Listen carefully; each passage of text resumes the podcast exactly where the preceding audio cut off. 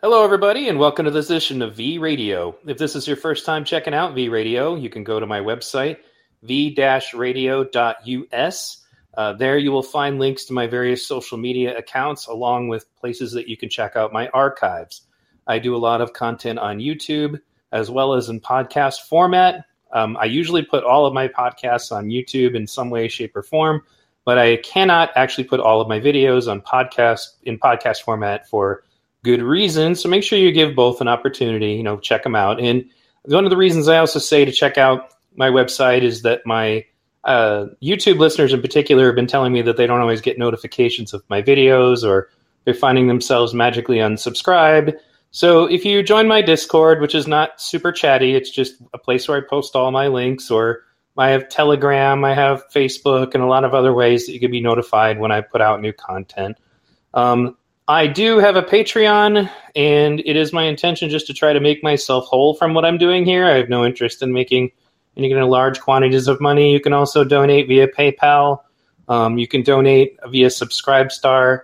Um, and at this point, my my job at this point is to put out good content that I would say appeals to both sides, meaning the right and the left, enough that even if you don't agree with me about everything I say, that you can at least gain some kind of benefit out of checking out my content. So, regardless of what your political leanings are, I'm sure you'll find something you like on my YouTube channel um, or in my podcasts. So, today my uh, guest is Jay Lee Quinn. Um, he's a uh, streamer, like goes out and you know does like live reporting, like I used to do back in the day. Um, he's done a lot of great work, and I think in particular one of the reasons why he stands out to me is that he is somebody who says that he is openly left leaning, um, yet finds himself um, very much like I do, kind of reporting on you know things in the truth, you know, in the real. And unfortunately, that sometimes makes the left look bad. Um, and he's not responding to the cancel culture. He's not responding to the threats. You know, you're not going to silence this guy. And it doesn't mean that if the right does something wrong, he's not going to be open to saying that too, obviously. But we're just kind of trying to get to the, the truth of the matter. We're in a stage right now in the United States where one of the biggest problems, I would say, with the polarization that is getting so out of control, it comes from the fact that everybody's lying. They're just constantly lying over and over and over again. And if that's the the atmosphere, then how can you trust anything anybody says? You know, well, if that's what's going on, how can we make you know civilized decisions as a society if we can't even you know, even trust the information that we're getting. You know, so in any case, uh, welcome Jay Lee Quinn to the show. Hey, thanks for having me. I appreciate it. And uh, I'm excited to uh, get a chance to talk about what I've seen over the last, really, it's been 17 months, but of that time, only 14 months of it was on Twitter. So that is what made the big difference in seeing how these lies incubate, incubate, and how if you challenge them, you're labeled and these campaigns sort of roll out against you as the group Twitter think goes into full effect. So uh, right. glad to be able to share the story and uh, talk about what I've seen. Well, my first question I ask every guest who's first time on my show is what was the precipice moment for you? What was the moment that made you decide to stop perhaps being a casual observer of what was going on so far as politics or world events and actually trying to get involved? Well, Santa Monica on May the 31st of 2020 was a big moment for me. I had been recently furloughed as a photojournalist for Univision, the Spanish language television uh, network, the local affiliate in Los Angeles I was working at at the time. And uh, because of COVID, they laid off the entire freelance staff. And so I was in Santa Monica. I'd been following the rioting the night before because it came very close to my doorstep, uh, just right by San Vicente, which is you know kind of the heart of mid city of Los Angeles. The rioting got to the Target down the street, uh, but it started off that night on Fairfax. This is the night before. This is just a setup. Santa Monica. The night before, on May the 30th, rioting on Melrose. Uh, small businesses were burned and there was the Fairfax riot that afternoon of May 30th, uh, which is in front of CBS television studios.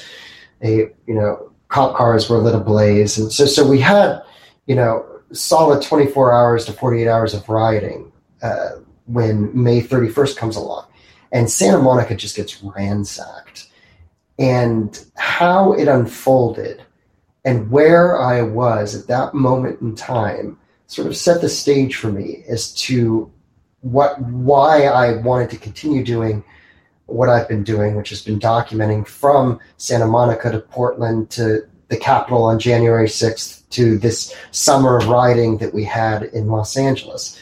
And I've been motivated and, in, in a way, just completely baffled by the by the incompetence of mainstream media coverage when it when it I never imagined that we'd be seeing cities get ransacked and and, and a very uh, simplistic telling of the story. Sometimes so simplistic that it leaves out major, major details, like in Santa Monica, that the rioting was a mile away from the Black Lives Matter protest. You know that that huge details in logistics when you tell these stories are being left out time and time again. So it made me want to stick with it this long. I was standing there. I actually I got out of the ocean. I'd been surfing that morning in Santa Monica, and a guy comes up to me and he's like, "Yo, you want to buy a wetsuit?" And that was the strangest thing. It's May 31st. I said, "We're about to have summer. Why would I want to buy a wetsuit?" And what I didn't get was this guy not only wanted to sell me one wetsuit, he wanted to sell me two, and, and give me a really good deal for cash. And it's because they'd already been ransacking stores in Santa Monica, and uh, the Patagonia was one store that got you know with wetsuits that got ransacked, and all uh, all of this was happening. Uh, away from the actual Black Lives Matter protest. So I go to the Black Lives Matter protest. I'm in, you know, board shorts and flip flops, and I'm I'm photographing the protest, and then I get a text that the van store is being looted near the Third Street Promenade, which is this big outdoor mall in Santa Monica. And so I hoof it over, and sure enough, the Vans is being looted. The police are just a block away, just standing there doing nothing by the Third Street Promenade, sort of locking down the major chain stores that are there on that thoroughfare. And because I don't look like press, I'm able to just record on my phone and capture what's going on. Now, this was kind of every photojournalist's, uh, you know, it, it was like a, a, mystery when you when I reviewed the, the, the footage the next day. I saw something that I didn't see when I was in the thick of it, which is I saw a guy with a latex mask, and it was a creepy latex mask and in my video, he's coordinating with other people quite clearly who are covered from head to toe on a sunny day in Santa Monica. They're covered from head to toe in basically uh, a form of black bloc, which is just a little more pedestrian looking, but nonetheless hoodies or what, what have you and masks. And, and I realized that as I review this footage that, that this this is all coordinated. The people are talking to each other and they're they're essentially on lookout and you had spotters and people that were you know communicating with each other. And it, it was fascinating. I couldn't believe it. So i set out the next night to determine to find another looting in progress. And sure enough uh, i did eventually in hollywood and there were two guys coordinating it that were one guy was the crow, crowbar on crowbar detail and the other guy was was on lookout. And the guy on lookout caught me filming everything going down. And uh, pretty soon I had bottles of milk being thrown at me. And, uh, uh, and it was all a mystery to me. I didn't even know that the milk was for, you know, counteracting tear gas and so forth. I, I, I was completely new in a lot of ways to this radical scene and what was playing out on the streets of Los Angeles on uh, May the 31st. And then June the 1st was when I went out and uh, got got the milk bottles chucked hurled at me, and uh, it, so getting some milk bottles hurled at you was the catalyst. And you're thinking, you know, now I want to get involved. Well, yeah, I said I must be onto something. If right. if, if uh, I must be doing something right, if uh, you know I, I, have exploding milk, milk, bottles being hurled at my my Prius as I uh, as I take as I take cover. So so the whole thing was just bizarre and otherworldly. And as I said, it was so far out of the mainstream and subculturally what was going on on Twitter, which I would discover three months later, was uh, totally divorced from the mainstream understanding and mainstream media uh, understanding of what was going on on a street level. And, and that fascinated me. And so I just kept digging and traveling and digging because, you know, I was – I was I had time. I had time to be an independent and and really uh, just dive in and right. try to figure out what was going on. And I started making connections to stories I had done. I'd covered, you know, anarchist tree sits in at UC Berkeley back in 2007, 2008, and I started making connections as I looked back to to different literature uh, in this the sort of scene in the in uh, you know when you look at like CrimethInc and it's going down and all of these anarchist uh, contemporary anarchist uh, publications and uh, anti-fascist movement you know uh, advocates i started just to make connections to different stories i had covered in the past. I grew up i was born in berkeley. My parents met at uc berkeley uh, so I'm very much have been culturally only on the left. There's nothing in my upbringing that that hails from any kind of conservatism or or republicanism. So so I was seeing things and uh, making connections when I was researching online and then seeing it play out in the streets all the way up to this summer in Los Angeles where we saw coordinated direct action at the Wi Spa, which was such a blatantly manufactured event where conservatives were attacked on July the 3rd when they went to protest uh, the Wi Spa. And we can get into the details of sure. Well, that played out. I would make one minor clarification, only to say that it wasn't just conservatives; it was like soccer moms with like PTA meeting quality signs as well. Like there were plenty of not hard right, people. Well, yeah. Uh, so a, a, lesbian that I interviewed, uh, who sort of proudly uh, wears the uh, the slur of the acronym TERF.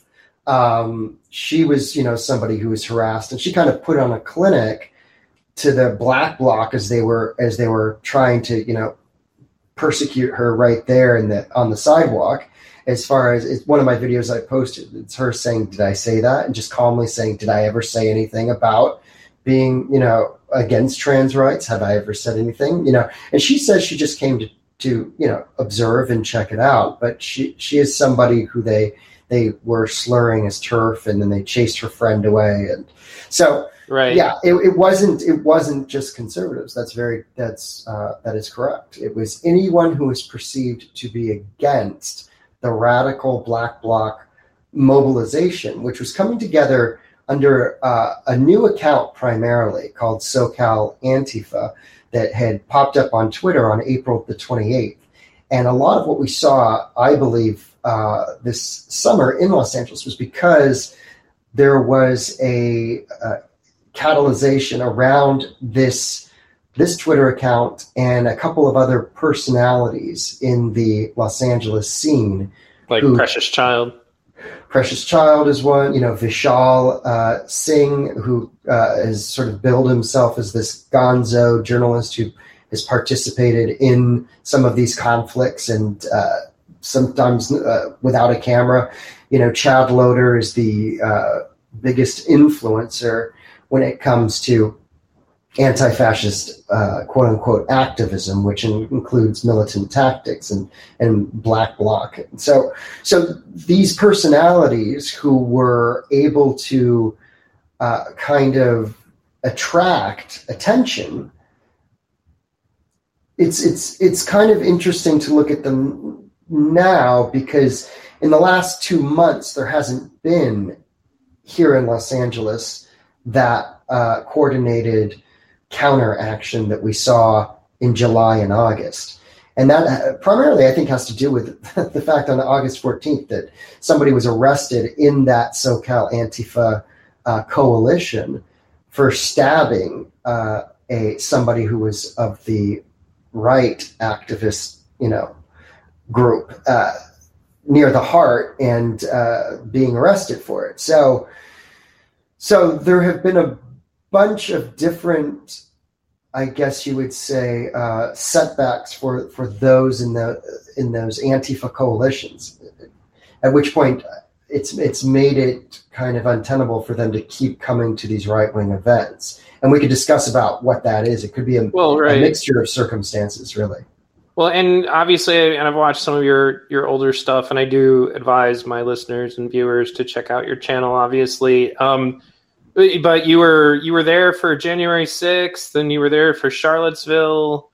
Um, I wasn't at Charlottesville. Charlottesville. Oh, you were not at Charlottesville. Okay. No, I mean that would have been 2017. So that was. Okay. Uh, but in fact, what's interesting about Charlottesville is I'd watched so many documentaries about Charlottesville, and you know, Frontline, and uh, I I went into my, I guess, investigation and pursuit of figuring out what was going on in June of 2020 my thesis or what I was looking for was I was looking for white supremacists and white nationalists, which I thought to be infiltrating and disrupting the Black Lives Matter protest. I was I was that naive that I didn't understand the canon of revolutionary politics on the left. That that was, you know, because my parents are were you know, UC Berkeley sort of left 60s, you know, peaceniks for the most right. part. I mean, my, my dad got out of serving in the Vietnam War by offering his services as he had just graduated from medical school and he was he went down to the uh, the Indian reservation in, in Arizona and my parents lived um, with the Hopis and, and, and Navajos for years as an alternative to military service because he didn't believe in the Vietnam War. And so my understanding of leftist uh, radicalism was very much from a pacifist perspective. So it was very surprising to me uh, once I got to Portland, everything was you know undeniably right there in front of your face. It, but that was at the time that the uh, federal uh, officers were coming out nightly and clashing with with the uh, militant uh, black bloc. So, so I, that once I saw it all in front of my face in Portland, it was like, oh, okay, well, this is, I guess, what it is. But when I was looking at tape and trying to decipher what my own eyes, what I had seen with my own eyes, were a lot of white people that were in these roles of, you know, uh, anti-fascist activists, of, you know, of wielding the crowbar and opening up business and so forth and I found the whole thing just just extremely dubious. That that that in my hometown, I was looking at tape, and here's here's these white kids opening up the shopping mall, and then all these black kids were running in and looting it, and something in my brain said, "Well, this is wrong. Who's doing this?" Must be the white supremacists. That I, that literally is what if you're on a diet of mainstream media and and white supremacy is being dragged through the headlines day in and day out, I could not I could I could not get out of that framing. And so I went to prove it. I went to Tulsa first. That was the president's speech. I believe it was around June, um, the middle of June of 2020. And the president was giving his first speech since COVID hit.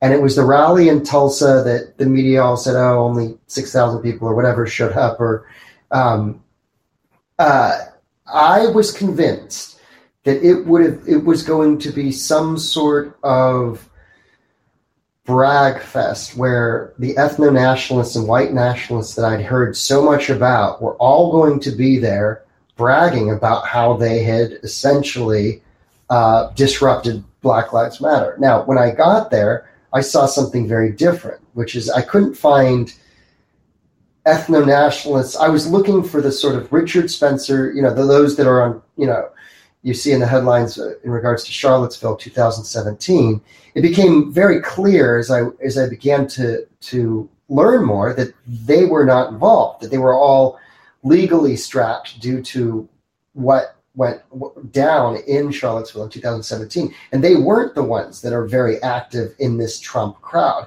But I think some of us on the left just associate, oh, Trump supporters, Charlottesville, neo Nazis. And I scoured that crowd for some sort of evidence of, of these ethno nationalist groups. I had studied all of the you know symbols that I would expect to have seen, you know, from Charlottesville, and, and I just couldn't find it. I found one guy, one guy who had a 88 tattoo on his calf, and then he covered it up later in the day. But to my mind, I was like, well, this one guy has a neo-Nazi tattoo, does he represent the thousands that are here that don't? you know, it, it, right. it just it just started and and I saw Boogaloo the first Boogaloo person I talked to was black and was was openly just wanted to talk about the Second Amendment and I and I was like, well that's not fitting what I was expecting. I thought these this was some sort of white supremacist supremacist militia. And then the Proud Boys did kind of live up to I guess what that they do, which is as, as, the Black Lives Matter counter protest came by, the Proud Boys sort of had mace in their hands, and I photographed that. And they went to the front lines and, and basically said, you know, called the BLM uh, protest was calling one guy a crackhead and all this stuff. They were just basically mouthing off. This is, uh, I guess, I would assume to be uh, Tulsa area Proud Boys and but there were only seven of them, and that's what confused me. I, I thought if this was some big coordinated thing uh, of white supremacy, I was taking that quite literally. That that there'd be more than just seven Proud Boys. Not only that, at one point, a guy with like a Rasta tam and in a boombox was playing Bob Marley, and one of them lit up and they smoked a joint as he was as this guy was blasting is this love from the boombox? And everybody just started kind of nodding their head and just it diffused the whole thing. So i got very confused because i thought well then does this mean that the proud boys aren't ethno-nationalists if they're willing to chill and smoke a doobie with this black dude? And nothing was adding up. And that's because the world that the activists have been so good at portraying from Twitter bleeds over to mainstream publications, which I get in my news feed. That stuff trends. That is what we are learning is uh, the surefire way to to get engagement is to have outrage based demonization uh, type stories uh, come across your news feed, and I was so inundated with that, ingrained. Uh, it was so ingrained into my thinking that it took me months to just dismiss the whole notion of okay, I guess I, everything I was told, I, I, I guess it's not it's not to fact. It's not what I'm seeing. The going into these Trump crowds, I'm not seeing people who are preaching intolerance and uh, their message and what and who they are is very different. Now, saying this just outraged me. I have a best friend who who has not talked to me in over a year because of of saying this. this is somebody I've known for 30 years. You know, so so I can't figure out I couldn't for the life of me figure out why it was almost like a religious belief that that these people are who they are, and if you're going to go against it, then you're a heretic of sorts, and you're not going to be welcome at the table. Not only that, but on Twitter, we're going to blast you as a right wing propagandist. We're going to say that's what you are. We're going to label you that. And we're going to tell people to have no conversation with you, to block you. And the number, you know, I don't, I've never really looked to see the number of accounts that have blocked me. I've blocked nobody, and that's just how I roll. It's not, it's not about that for me. It's not about being right or using the power of Twitter to insult somebody and bring them down a notch. It's about trying to get to understand who everybody is, who's showing up in the streets. And unfortunately, like people understanding it, I think is actually exactly the opposite of what these people want. You know, they, they don't want anybody to understand it. They, they want people to understand their version of it, whatever that is. Or commit to their version of it. Right, exactly. And I guess just to give you a little bit of my background, um, the first time I got into like on the ground activism was during Occupy. And so we were also pacifists. Like that was peaceful protest was at the core of what Occupy did. And Black Bloc slash Antifa existed at that time, and they would openly tell everybody that they were anarcho communists or just communists. You know, they would openly tell everybody that they wanted to see society, you know, up, upturned and destroyed. Um, and they would follow around behind our peaceful marches and break shit. And then we would have to, like, come out and explain to the media that that wasn't our idea. And one of the things that bothered me, like I'm actually one of the people who drafted the resolution, for example, for Occupy Detroit and Flint to to openly denounce violence, was that first of all, I recognize that there are extremists that will be involved in that sort of thing. And I would say that is true, obviously, of Black Lives Matter um, as well. You know, like not everybody involved, Black Lives Matter is on board with that stuff. When I had Daryl Davis on my show, he he made the very, very valid point, you know, that Black Lives Matter has a lot of chapters. My counterpoint, which was the same thing that I would have said back in Occupy, is okay, but if we're silent about it, you guys are always telling racists that their silence is violence or whatever if they don't do enough, you know, but you guys are just dead quiet about it you know and how, and how is that different how is that different than this crowd of january the 6th that is being uh, has the finger pointed out them and are condemned because somebody's there with a confederate flag that they don't police the person who has the coded or sometimes quite blatant racist t-shirt so exactly forth, no you know. exactly and that that was the, the, the next i was just saying that at the time we understood that we had to take responsibility when somebody did something like that during one of our actions and say that's not us. Now nobody does that anymore. Not now it's if not they, if not only do they not you, you get three layers. One second. One of them is the ones who deny that it's even happening, or that if it is happening, it's all white supremacists, even if you happen to be seeing people of color doing it. you know, it's all white supremacists. You know, or you get the people who say they're kind of apologists for it, or they're just outright encouraging it and and you know literally just saying that's what we need to do. Go ahead. Well, now that that one is, I see a lot of, which is people saying this is what we do. These are the true believers who say that uh, they don't want peace police, and that's the kind of that's the term that's out there used quite often that the last thing that they need is is, is somebody to police the protest and, and act as peace police, and uh, that the, the type of protests where this kind of violence erupts, the diversity of tactics are welcome. Saying that you know it's not for anybody to condemn any any way that somebody chooses to protest, even if that includes uh, violence and and, and definitely, I don't, I don't, consider that protest. I don't consider that protest at all myself. No, me neither. And and it's actually scientifically proven to not even be as effective. It's about twenty five percent effective as opposed to fifty percent effective for peaceful protest. I think I sent you a link about that. But the the point is is that um, it seems to me that you know, and and the other angle that usually gets thrown on that is somehow white people are not allowed to tell black people how to protest. Like that's a pretty common thing, as if by virtue of the color of someone's skin, they are correct or incorrect about something. And my attitude about peaceful protest comes from Martin Luther King, who they've since tried to like mischaracterize or try to claim that he was thinking about violence towards the end or or they'll just say he got shot so therefore his methods didn't work right. and I, you know I, I, think the other element to this though is like uh, there's the head of um, the Nazi Party of the United States has a blog talk radio show, and you can call in and talk to him.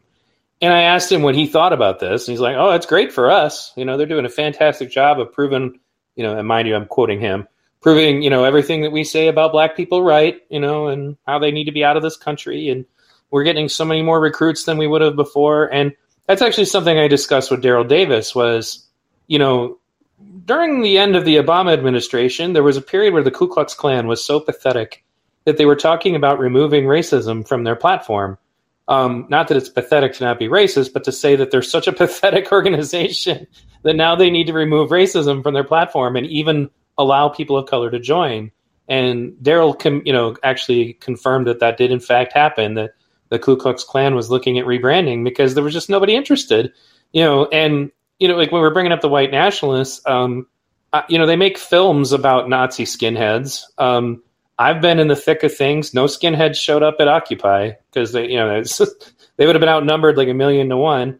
You know, um, there were Tea Party guys we might get sometimes, but those conversations were usually cordial. You know, they, we definitely didn't agree. You know, but we weren't fighting each other.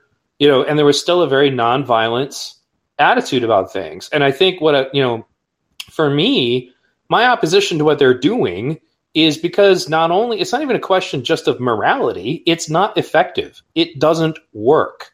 It has the opposite reaction, you know, that that to what you would want. You know, nobody, for example, has had an epiphany that they suddenly care more about people of color being profiled as criminals, for example, because a bunch of people of color went and burned down a city and looted and destroyed things. That does not help them.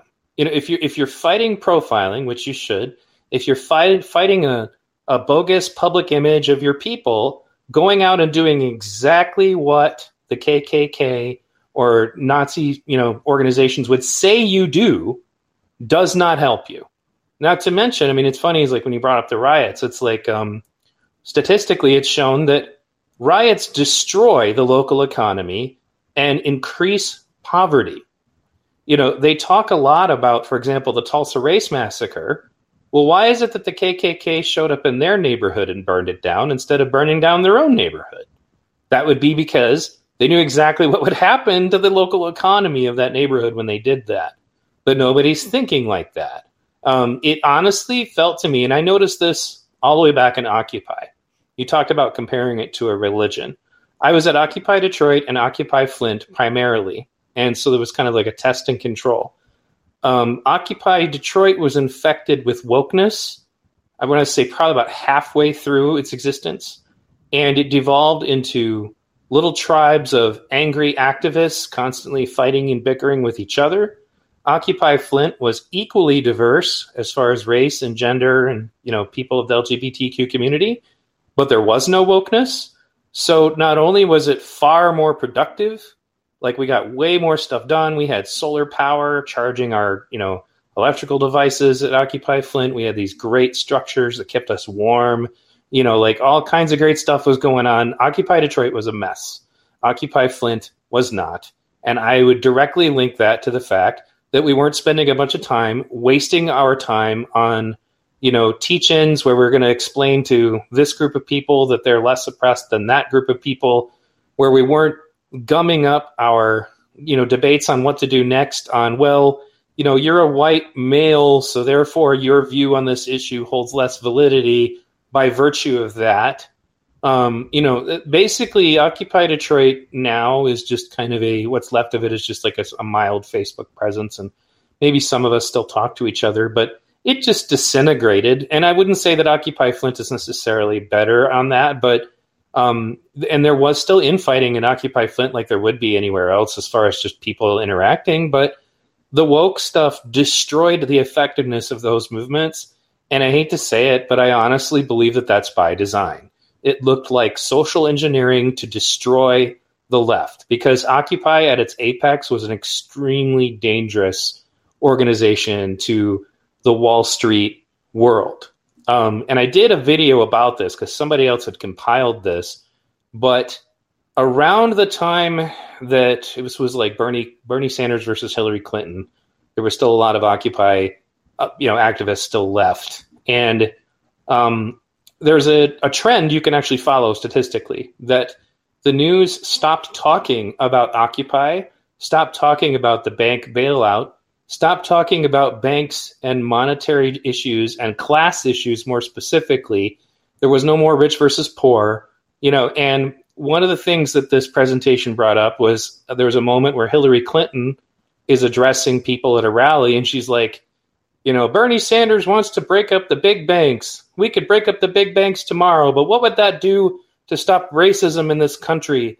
What would that do for the LGBTQ community? What would that do for the immigrants? Like, she literally just changed the crowd's attention directly to talking about the the woke fights to distract from the issue of wealth inequality. And now we're being told that all wealth inequality is entirely based in race. And I'm, go I'm ahead. Curious, I'm curious what you mean by design, though, or, or engineered. Is that what you had said? Yeah, because... I, I honestly feel somebody probably went out of their way to manipulate and destroy that situation. I think that there was who I don't know, but it showed the signs of somebody having a strategy to say, how can we get rid of this thing? Well, and we can't keep getting all this attention to our bad banking stuff. What are we going to do about it? So I have a feeling, you know, I can't prove it, but being there on the ground and having studied social engineering and um, how these things tend to go down, um, I realized, man, you know, if you ever wanted to just render Occupy ineffective, this would be the best way to do it. Because we went before that Occupy was a totally colorblind, gender neutral almost utopia of activists who would have never even known each other beforehand, working together hand in hand seamlessly into a group of bickering, angry people who were incapable of communicating with each other, and it happened very rapidly. Um, so it, it gave me the feeling that somebody, you know, entity, whatever, had decided that this would be the best way to render the left um, essentially useless you know, and they succeeded. You know, so I'm not tinfoil hatting. I can't I can't say that I know exactly who did it, you know, but whoever did it, they did their job well, and as a result, what's left of leftist activism now? Because that was the other thing that I wanted to point out was that Occupy inherited the nonviolence of the previous civil rights movement that you were talking about. Now, mm-hmm. it's not like that anymore. Black Lives Matter does not have that same relationship with nonviolence.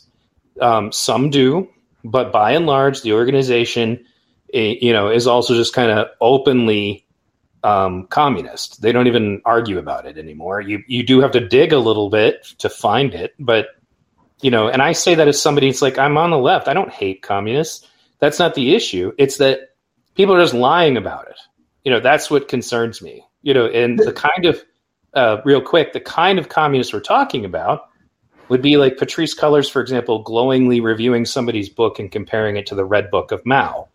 And that was the book that was used to kind of bring about a violent cultural revolution that got a whole bunch of people killed.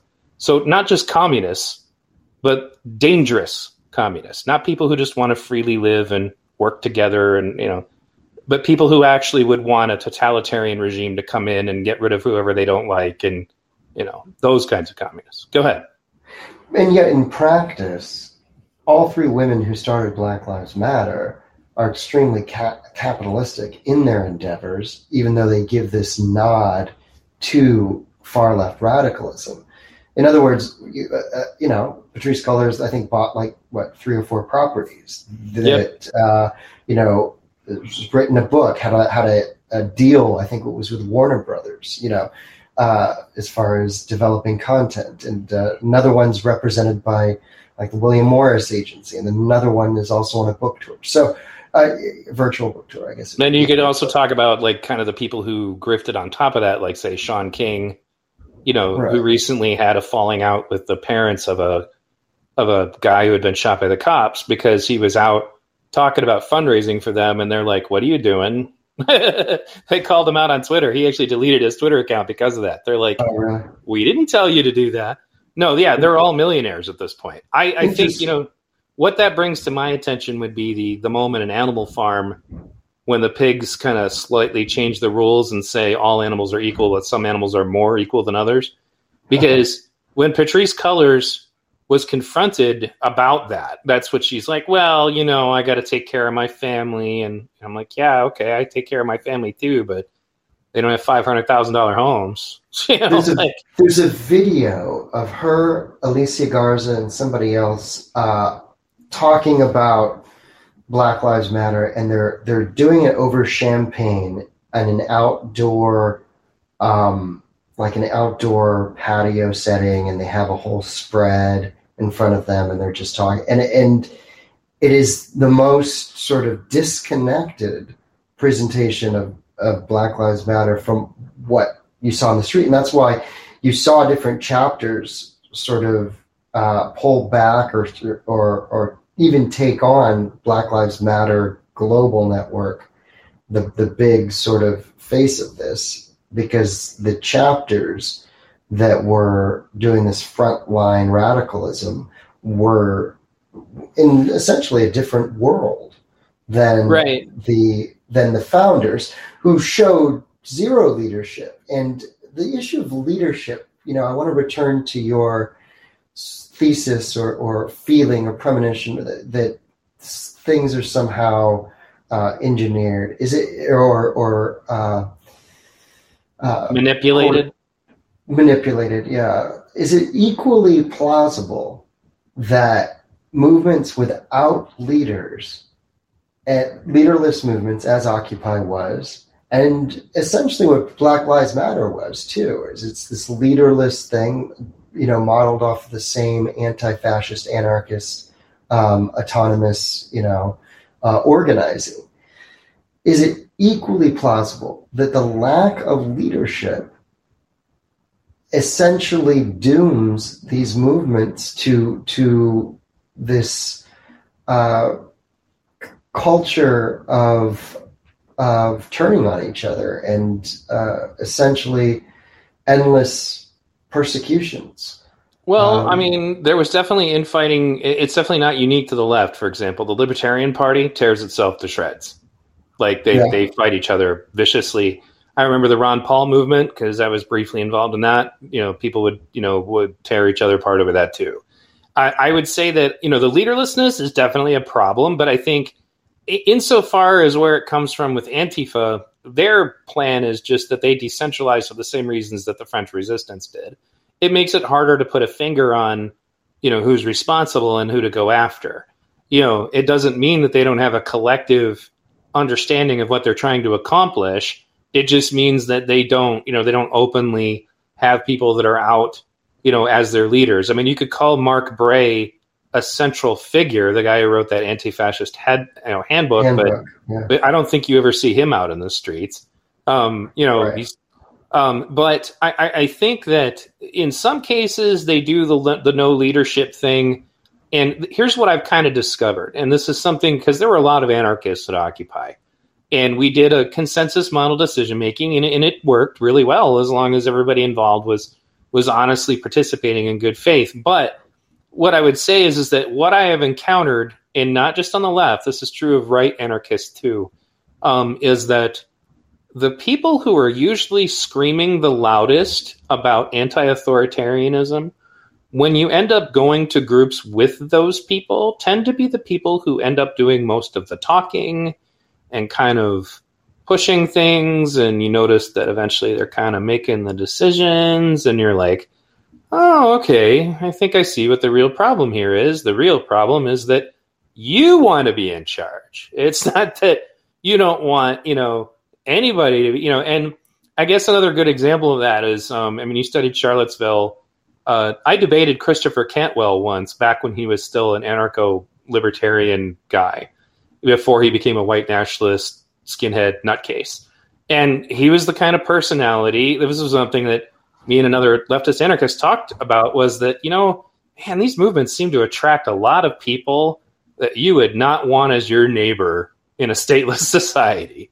Like Right. you know like they it, and it's again it's not just a left or a right phenomenon. It's you know anarchy in general tends to attract some really toxic people. My ex-wife um, met a guy at the libertarian convention went off to be with him for a while and you know he convinced her never to call the cops and authorities bad and then eventually he brutally beat her and forced her to drink his urine this is the kind of person Wow. he actually was you know and then you again you ask yourself like is this the person i want as my neighbor in an anarchist society where we don't have any police.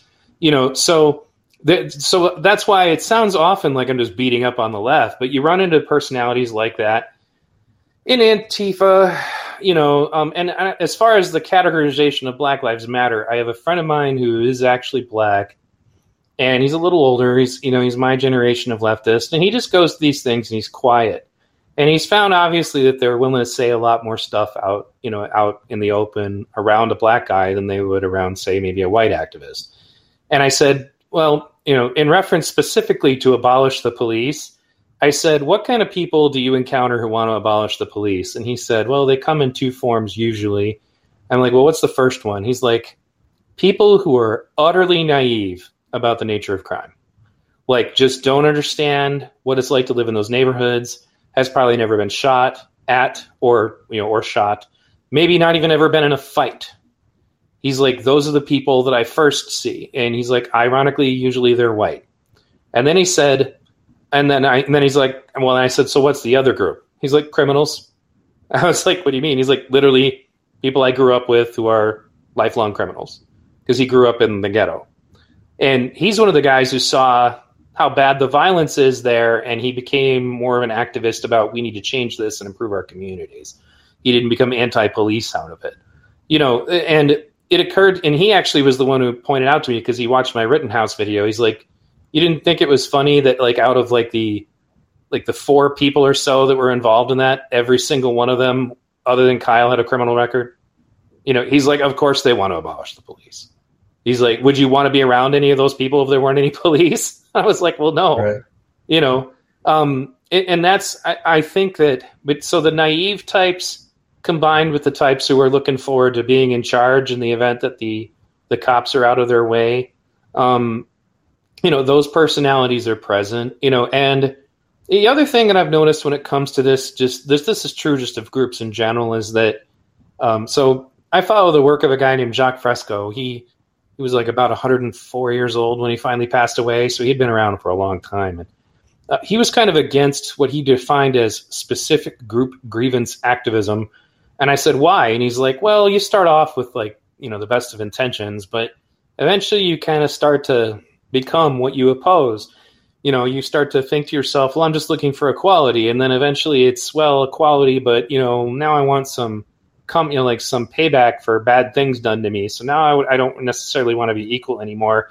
You know, I think equality will come when we're actually doing better than other groups. You know, like, they you don't you don't ever say that out loud and the funny is, is like when i met him and he said that that was actually right, right before i went back to occupy and all this woke stuff exploded because at the time when I was talking to him about it, I still considered myself a racial, gender based activist. And it, Fresco's activism is more about trying to fix the socioeconomic structures because he believes that things like sexism and racism and tribalism are all consequences of the economic disparities that that's where yeah. they come from so if you spend a bunch of time for example taking an aspirin to make you feel better about your brain tumor you're still going to die you know um, and if so, I guess what I'm getting is to say is that he was 100% right about everything he said. It destroyed Occupy, and I think that I've noticed that you get, you know, because these people show up in other movements, and maybe they're maybe they're feminists, maybe they're LGBTQ activists, like that's their thing, that's their wheelhouse.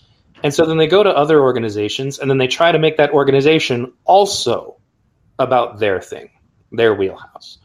And as a result, um, you know, you you end up do end up with some organic evolution, I guess, into conflict, as you were mentioning earlier, which is why you know Fresco just cautioned against just doing it at all.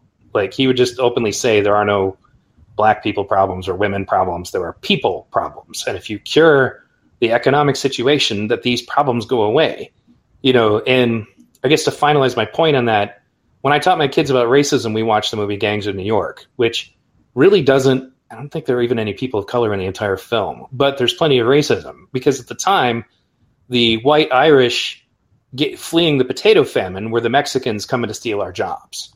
You know, and the the point was is that these kinds of ways of identifying and othering people who you might consider to be a threat will happen in circumstances of poverty. Um, you know, where you start fighting over resources and it doesn't have anything to do with skin color.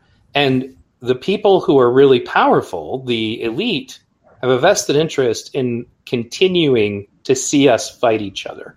Because if the white trailer trash people, and I don't say that as a derogatory, I consider myself to be one of them as a dirt poor white person. Um, if they ever got together with the poor blacks and Hispanics and talked collectively about, well, you know, maybe we're not the problem, maybe they are the problem. And I think that's actually what Occupy was was presenting a scenario where the poor collectively got together and said, our problem is these absurdly, fantastically wealthy people who don't even really consider anybody who makes under a hundred thousand dollars a year even human. You know. Um, anyway, did you have any thoughts about that? Yeah, I I, I think that the uh, the everything that's going on in the activist scene is so opportunistic and so focused on the immediate rewards of social media and right. the power that one can wield to take someone down and, and the charge that people get off on that that which you have just mentioned gets unnoticed which is that if you were truly going to unite the working class if you're truly going to live by the ideals of anarchism and uh, you know what social justice should be and could be then it, it would be not along the lines of this sort of endless kaleidoscope of persecutions, but of what what the working class is, how both parties have left behind the working class, and how uh, there's much more in common and much more in agreement when you talk about actual policy and issues, probably than people realize because they're so busy fixating on this demonization trend and, dehuman, and dehumanization too. And the other side's not even human. Yeah, is to to consider somebody of this other political field to be less than, and that fixation is is precisely what it manifests in such blatantly obvious ways. I mean, you have, you know, so-called anarchists, you know, adding the FBI on Twitter, trying to you know to hunt down every single person who was there January sixth, whether they were in the Capitol or not. I, it just becomes this preposterous caricature of what some don't they realize don't they see similarities don't they understand that you know that that there are is probably if they sat down and had actual conversations the bigger dissatisfaction with our our leaders and elected officials and so forth is it's not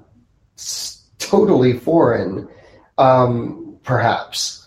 And but that conversation never happens, and you just you, you were in in such a rut of tribalism that these people who consider themselves to be anarchists and so forth are instead instead uh, trying to uh, bring their who they consider to be their political adversaries to be punished by the state you know and, and so you reach these absurd points where you know these these kind of you know and some of them might be nationalists or so forth who represent themselves in court and then you know are being scoffed at for being you know not having lawyers or what have you you know. And i'm not talking about charlottesville. I'm talking about other other stuff other uh, instances where for example here in la a proud boy uh, has been going up against chad Loder, and there's, there's this been this sort of scene around the, these harassment cases that have been filed and so forth. And uh, just the, the scoff the, the scoffing at, at the uh, the person who is uh, claiming harassment and so forth, and, and uh, uh, that person, you know, representing themselves, and, and the, what what what's being missed is that the political adversaries, all of these people who who go out into the street, um, are, in a sense, um, of like mind. They're they're they're dissatisfied by how they're represented in the current political system.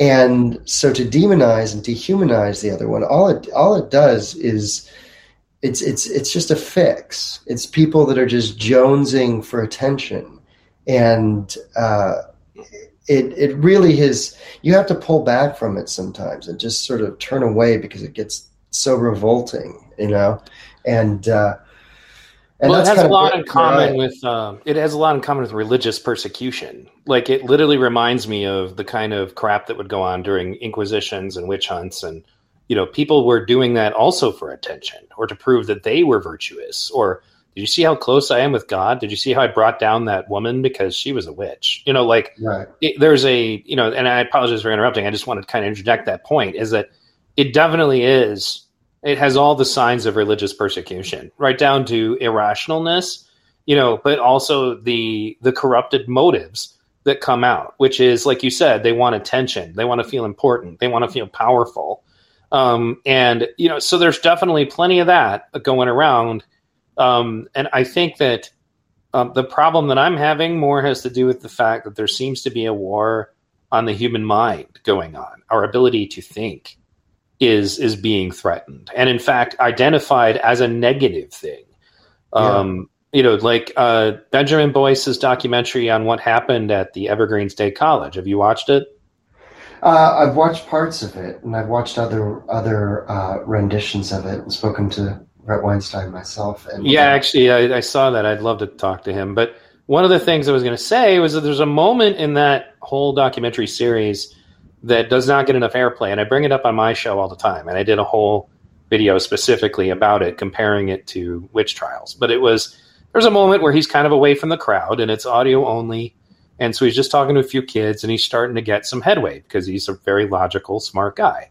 And this guy walks up and starts screaming at him and says, You need to stop demanding that people use logic and reason and white forms of information.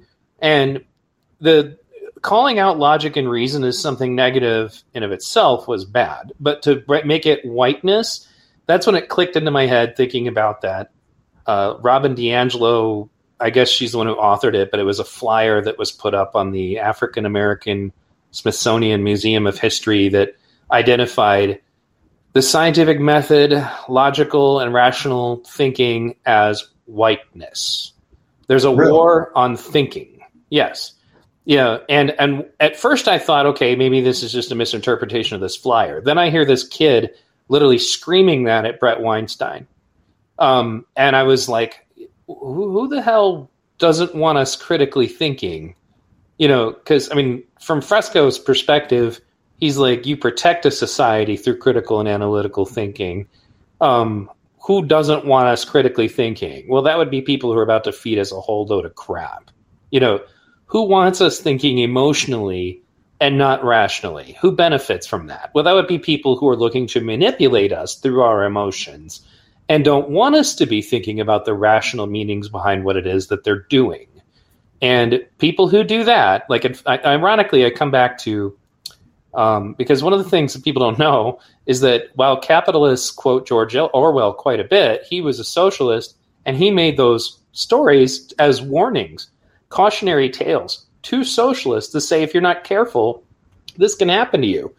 And on our campuses, there's a war on the concept of objective truth to say that nothing can ever actually be infallibly true.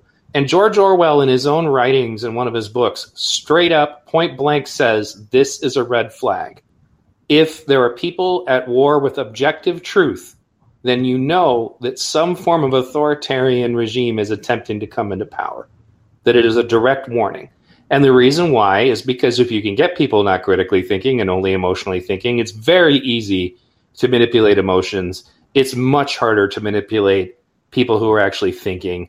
And if we're going to raise our kids into that society of not critically thinking and my feelings are more important, well, it's just too easy to manipulate people's feelings. And and at the end of the day, you know, when you see some of these people, like um, I had Villain Report on my show, and there's a clip of him talking to this girl, and she, what does she say? She says, "I'm I identify as trans, and I'm a woman, and I'm non-binary." Like as if you could be all three of those things. You know, and like they, like that put her in a position of authority about what she was getting ready to say. That's just totally irrational. And then if you couple that, like you know, we talked a little bit about January sixth. You know, there, there's so much irrational nonsense that goes on when they're talking about that too. You know, they they want to be able to con- completely control the narrative, and they want to encourage people to stop thinking they want to encourage a situation where thinking itself is something that is blasphemy. And that's one of the reasons why I used clips of a witch trial. There's a version of the movie Ivanhoe where the Knights Templar are conducting a witch trial to try to get this lady, you know, burned at the stake. And at one point the they they point out that something is irrational and the the guy who's the inquisitor literally says, you know, something to the effect of now we see how Lucifer, you know, the Dark Lord uses reason and logic, you know, to try to deceive us in our, you know, quest for faith. And I was like, oh, where have I seen that before? You know, um, that's one of the reasons why I got into doing this again because I was very active in 2008, and then I stopped for a while to focus on my kids, and then I just poked my head back in, and the Kyle Rittenhouse thing was going on, and you know, I was just actually looking on George Takei's Facebook group, and there are still people saying stuff that is utterly irrational and inaccurate that was proven wrong about what happened there months and months and months ago. You know, yeah. but it's so important to demonize the other, you know, and that's another reason when I, I want to end my rambling here. But when they say abolish the police and replace it with community justice, you know, if those people had the opportunity to enact community justice, they'd just hang Kyle Rittenhouse. He right. just, you know, no trial. We, we know he's wrong. You know why we know he's wrong? Because he shot some people who were on our side. It doesn't yeah. matter what they were doing to him. you know, right. it, so go ahead. It, it, will never matter. It will never matter uh, because it is that cult like mentality. So it will not matter. And there will be a GoFundMe up on Twitter uh, for whoever um, you know, in, in the case of uh, of Los Angeles, um, the it was a trans militant named Nina Cohen who plunged, you know, the knife on on August the fourteenth.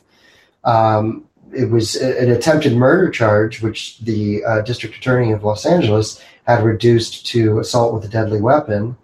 Uh, and you know, three different anarchist accounts were openly fundraising for the bail uh, amount and that's just how it is on Twitter right now, which is that the militant left is able to get away with whatever they um, they want. Essentially, they they it is their territorial. Uh, you know, friend, it's it's their home court, I guess you could say. You know, well, right? And, no, it's totally there's a total blind spot. Like Antifa can do no especially wrong, especially because the right has been completely excommunicated from it. You know, and, right. and kicked off, and they've done such a thorough job of deplatforming anybody from the right who uh, is, you know, uh, behaving in, in a like way. Right. Well, and, and that actually kind of reminds me of something I wanted to say earlier when you brought that up was that you know, what were they there for that day? They were there because a group of, you know, they believe themselves to be patriotically minded people were protesting mask and vaccine mandates. And I remember saying this because I've been talking to a lot of anarchists specifically about what Antifa is doing wrong. And one of them is what the hell are anarchists doing showing up to terrorize people for protesting government overreach? Like, right. what the hell? I, I, was like, that is, and they all kind of agreed with me, like, no, you're right. I hadn't thought about it. I'm like, you should, because these people are your face now. Like, I can't even introduce friends of mine who are anarcho communists who disagree with this stuff to other people because Antifa is the face of anarcho communism right now. You know, and in addition to that, the stuff at the Wi Spa, um, what the hell did that have to do with fascism? It has nothing to do with fascism. And right. if it was really about trans people, and I made this point, and if I ever meet Precious in person, I would love to just, you know, stick this to them and have them try to answer it. But it comes down to this. If LA Antifa is so concerned about the safety and well being of trans people, well, over in MacArthur Park in Los Angeles, MS 13 on the regular stabs and murders and attempts to murder any trans or LGBTQ person they see. But nobody's showing up in MacArthur Park in Black Bloc to deal with that problem. And the reason why is they know what'll happen. You know, it's not going to be as easy as pushing soccer moms around at the Wi Spa. And there won't be any cops there to protect them. You know, from you know, it's just they, they know full well that it's all just it's all nonsense. You know, like they, they know that they don't actually have the spine to stop anybody. And that you know, I did a video specifically because I was on one of the private forums for Antifa that you're not supposed to be allowed in unless you're one of them. And the, the issue of abolishing the police comes up. And I ask them, so what are you going to do about the cartels? And they say, oh, well, you know, we Antifa militants will handle that. I'm like, no, you won't. I'm like, you have no, no. freaking clue what you're talking about. I was like, because they're not just going to stand across from you with plastic shields, you know, and just let you do and say, you know, it's not going to be a fight where you can you know, spit slogans or actual spit on people and occasionally throw water or use, you know, um, pen lights to blind them, they're just going to kill you, which is the reason why they know better than to go to MacArthur Park and try to go after the anti-trans people that live there. You know, um, that that's the part of it. it it's all that, that's why people call it LARPing. You know, and I, I think it's funny because I actually am a LARPer. I've done it the difference I would say is that I know I'm pretending. like right. some of these people don't. You know, and it's if they actually succeeded in what they wanted, in many cases they just have a really this brings back to what my friend Rob said, a total naivete about what would happen in the wake of that. Because ironically, for example, the FBI has already pointed out that the cartel has upped their interest in places that have defunded the police already because they know they're going to be able to get away with doing a lot more there you know, um, I guess uh, go ahead and comment on that, and then I'd like to talk a little bit more about January sixth. Well, I agree completely. The this vision of a abolish, you know, law enforcement law enforcement abolishment is is is absurd, especially because I've seen it play out in. We've seen what happens when the police can't go anywhere, and it, it's a cult like mentality, and so it's rights for some people, but it's not right. It doesn't mean rights for others, and that is the the the huge blind spot of the radical left is that they're not concerned of the rights for for others, and this society that they envision uh, will essentially uh, uh, will uh, they, they'll abuse their th- that power. They'll abuse that power in, in in a way that with no checks and no balances, and they and we've seen that happen.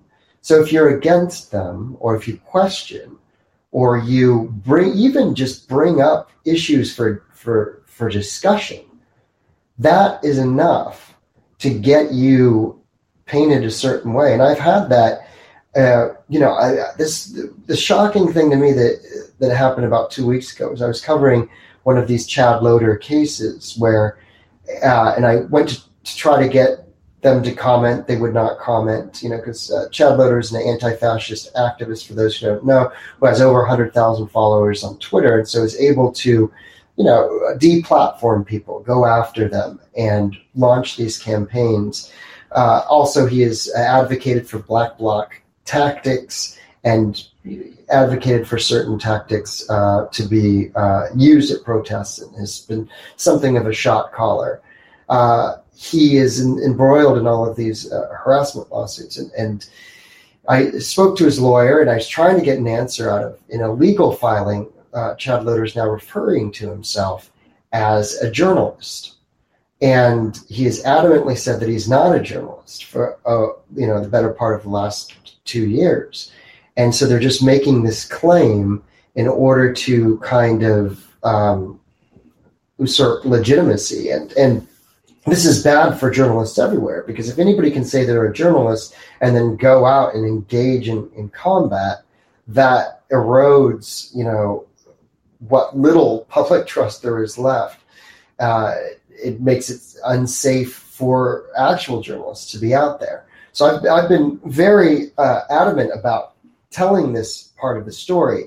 And the, the attorney, when I asked him, you know, your client has has advocated for suppression ta- tactics against journalists, clearly identifying journalists um, to be uh, suppressed, not not just not only one by one because they disagree, but actually out in the field to you know to block cameras, to to engage in uh, certain ways to to uh, make it so that journalists can't do their job.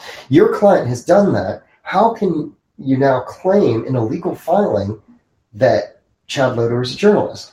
And he says, "Wait a second, aren't you the one? Aren't you that you should be coming to me for legal advice?" And I said, "What?" I was completely confused by the by this this what he was saying to me. And he says, "Are you're the one who stormed the Capitol?" And I, I couldn't believe it. Uh, here's this lawyer, this this attorney who actually serves as part of the San Francisco uh, Police Commission, an oversight commission of the uh, San Francisco Police Department, and this guy is basically threatening me. And I even said that I've never been threatened by a lawyer before, but he's basically saying that and I said, no, I, you know, I'm a journalist. I covered the Capitol, yeah.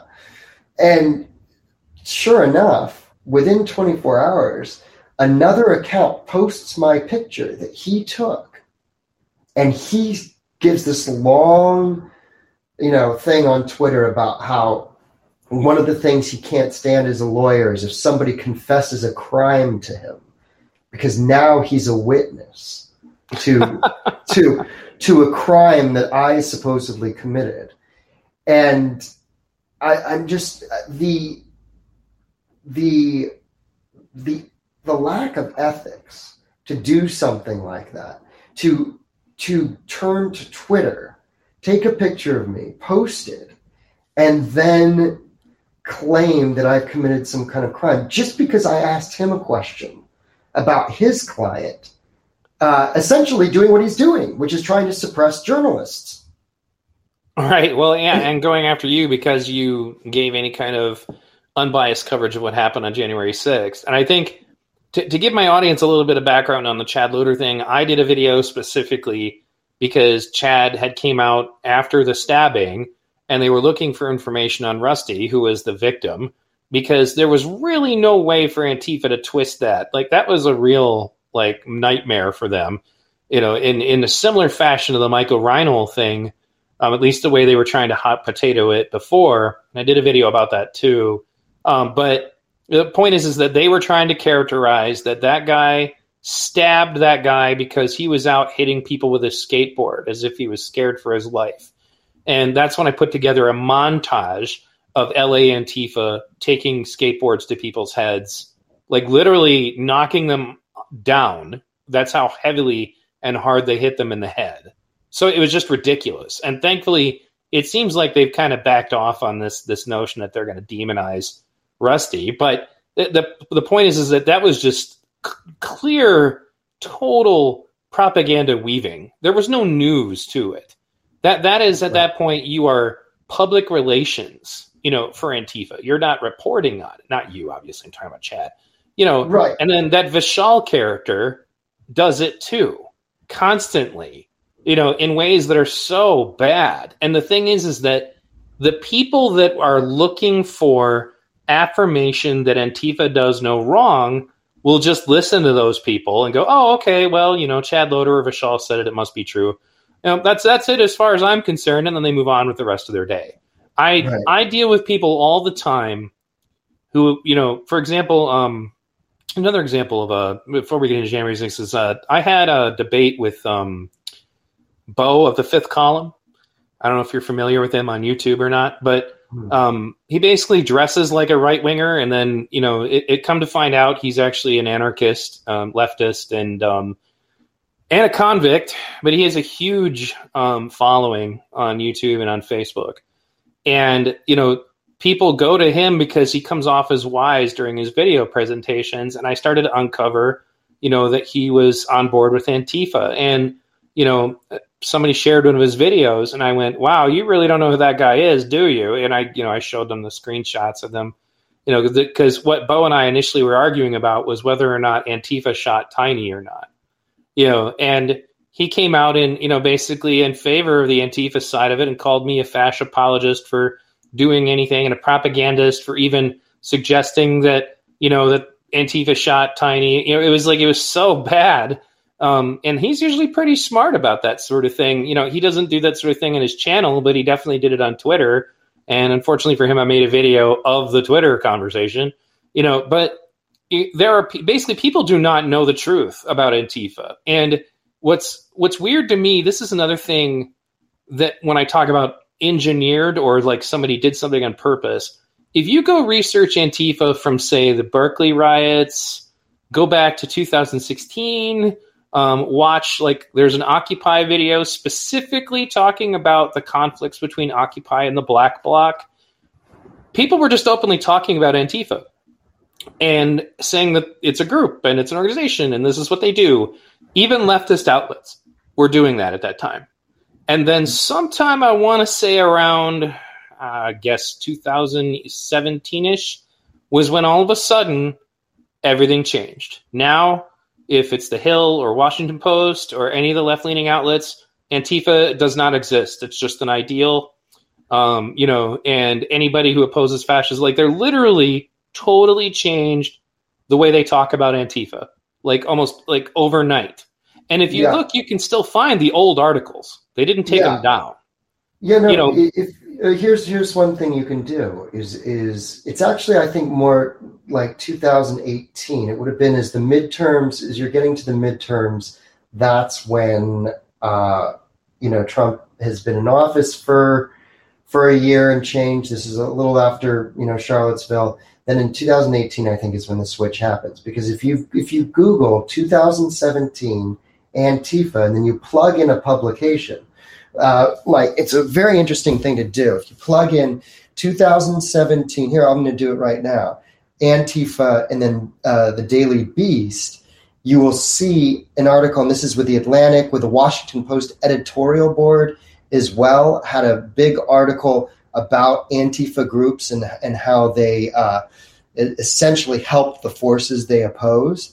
Was something that's a theme that you touched on earlier. Sure. So when you Google these these publications, headlines come up that you would not expect existed uh, in the public consciousness. For example, Daily Beast. If you Google 2017 Antifa Daily Beast, why Antifa Nazi punching is just a gift to the right. That's the Daily Beast, August 28th. wow. August 28th, 2017. You would never um, see such an article now, would you? Right, right. Um, uh, and then, let's see. And, okay. And then here's September 11th, 2017, the Daily Beast. Antifa says it's fighting fascists. It just might be helping to re elect Donald Trump. Um, right. So there was introspection in 2017 about this, but that's because you know Trump had only been in office for a very short time, and then the specter of Trump and the possibility that he could you know be reelected. I think that's what what ushered in a collective cowardice amongst journalists to even talk about it. That and the the tremendous amount of Twitterverse pressure that is wielded by these activists, I think somewhat insists that if you are going to talk about it, you have to be ready to, you know, sort of enter this kind of combative zone where you become part of the story because they will attack you consistently for reporting on them accurately. Well, and, and it's not just the media either. The government's position on Antifa changed too. Like I stumbled on a uh, Department of Homeland Security conversation where they were saying that left wing extremism, including Antifa, was becoming dangerous. That's the only time I've ever heard them say anything like that. And now, when you watch uh, people grill, you know, like the, the, FBI finally did come out and say, no, there it, it's a thing, it's real. But that was like a recent thing that they finally were willing to admit to that. And then, then they can't really answer any questions about what they're doing about it, mind you you know but but then they'll go back and try to guide the conversation back to well but right-wing extremists are by far the most dangerous you know terrorist threat that we face here in the united states and that right. you know leads me to the january 6th conversation but before i get into that i want to preface it by pointing out a moment from um, uh, peter joseph made the Zeitgeist films, and we don't need to get into any of the the crazy like like over the top conspiracy stuff that goes in it. But he did make a valid point once, specifically about the uh, the war on terror. The war on terror was a knee jerk reaction that had a purpose, um, you know, that that served a purpose for certain powerful people. And he pointed out that, truth to be told, let more people died of peanut allergies than die of terrorist acts. And as a consequence, though, we were so terrified during the Bush administration. And that brings us back to another element of it. During the Bush administration, don't dare say anything negative about the anti-terrorist, you know, dialogue. You are either with us or you're with the terrorists. I mean, I, I quote that back to people all the time, and because people have forgotten what a prick George Bush was, they don't know what I'm talking about. But that's exactly what it sounds like. You are either with us or you're with the terrorists, or you're either with us or you're racist, or you're either with us or you're a white supremacist. There has been an enormous need to develop a boogeyman um, in the white supremacist. You know, I did a video called The Truth About Police Shootings because I went and investigated it myself. I'm a left leaning person, I oppose police brutality. Um, but I went and did the real number crunching. And the reality is, out of like, I have the numbers in my video, but we're talking about a huge population that only about a thousand people die at the hands of police in a given year. Sometimes it's a little more, sometimes it's a little less. In 2019, only 259 black people out of millions of police interactions were killed, 13 of which were unarmed. Now, all deaths matter, is what I usually say, since you can't say all lives matter. All deaths matter. It doesn't mean that any of the lives of the people who are killed at the hands of police unjustly are irrelevant, but that's not the point. Who benefits from us thinking, because they use words like genocide to describe that, when statistically, and I have all of the receipts for this, you are more likely to drown in a swimming pool. You are more likely to die of a gallbladder complication. You are more likely to die in a house fire. You are more likely to die in childbirth, even as a black person in the United States, than you are to be shot by police. Do we need to improve it? Do we need to reform it? Do we need to alleviate, you know, and try to get the, the death number to zero? Absolutely, just like anything else. Who benefits, however, from making people think that this is a genocide? Who benefits from making people think that white supremacy is this enormous boogeyman? You know, and the reality is, you know, and that's you know, something even Daryl Davis would agree with. The Klan is a thing, but it's way smaller than it used to be. And it's honestly like when you watch videos where they go to these meetings, the meetings are very poorly attended because there just isn't much interest. Neo Nazi groups, that's something I remember talking about earlier. The only time I can even consider a moment when I would have thought that actual Antifa fought actual fascists would have been Charlottesville. I've never seen it other than that ever. And I watch a lot of footage, you know, but they need to create yeah. a fascist boogeyman too. And how does that work? Real quick, I'll finish this up before we move on. And I'll let you, uh, you know, counter obviously, but they want to re, they're trying to redefine what fascism means. They're trying to redefine what white supremacy means. And they're trying to redefine what racism means so that it's very easy to label people and that also reminds me of religious persecution and inquisitions. If you've studied anything about how witch hunters established if somebody was guilty, there were literally situations where they would, say, for example, hog tie a woman and then throw her in a body of water. And if she sank and drowned, well, she's innocent, you know, but at least her soul is with God. Or if she floated, well, then you burn her to death. Like that's that, and right. we're not going to that point yet, but it's just as irrational. You know, that's why they need these things to be amorphous nebulous concepts because that way you can make anybody guilty for just daring to go against the party line, whatever that is. You know, so go ahead and respond to that, and then we'll move on to January 6th. Well, one of the chants, you know, that was a big part of the BLM and anti-fascist movement in, uh, protests was this: uh, "Cops and Klan go hand in hand." They they keep chanting that, and it, I started to realize very early on when I when I published the video from Santa Monica of the ransacking of the Vans store. I, I, I just I think I put it on my own Facebook and I outraged a lot of younger people that were on my feed. These were people I knew. Um, I, I like would go take some art, uh, you know, uh, performing arts and different classes uh, at, at the community college in Santa Monica. So I had some some uh, younger people in my feed, and, and and this one one young woman was outraged that I, I, I wasn't supposed to publish faces. I wasn't supposed to do this. And, I, and it was a completely foreign concept to me that I was, you know, I said, well, this is what I do. I, I do news. I shoot news. I publish what I shoot. I don't, you know, I, I understand uh, if you're sympathetic to, to certain things, but, you know, this is what's happening and so forth. And, and I started getting all of these memes and, and talking points about, uh, about police deriving from slave catchers and and and I started to see early on that this this sort of association of the police and white supremacy was really ingrained into the young activist mindset. And I I think I told you uh, when I was looking for white supremacists, I was also looking for this kind of connection. And one of the people I, I talked to, uh, we spoke about briefly, I talked to this um, professor at Chapman University who uh, is a uh, quote unquote expert uh, who teaches about you know extremism and uh, goes on to frontline. And, and I've had some really good conversations with him. His name's Dr. Peter Simi. And, and I've had some good conversations. We disagree on stuff, but he knows he knew me from the beginning. What's unique is when I contacted him, I thought I was looking for white supremacists.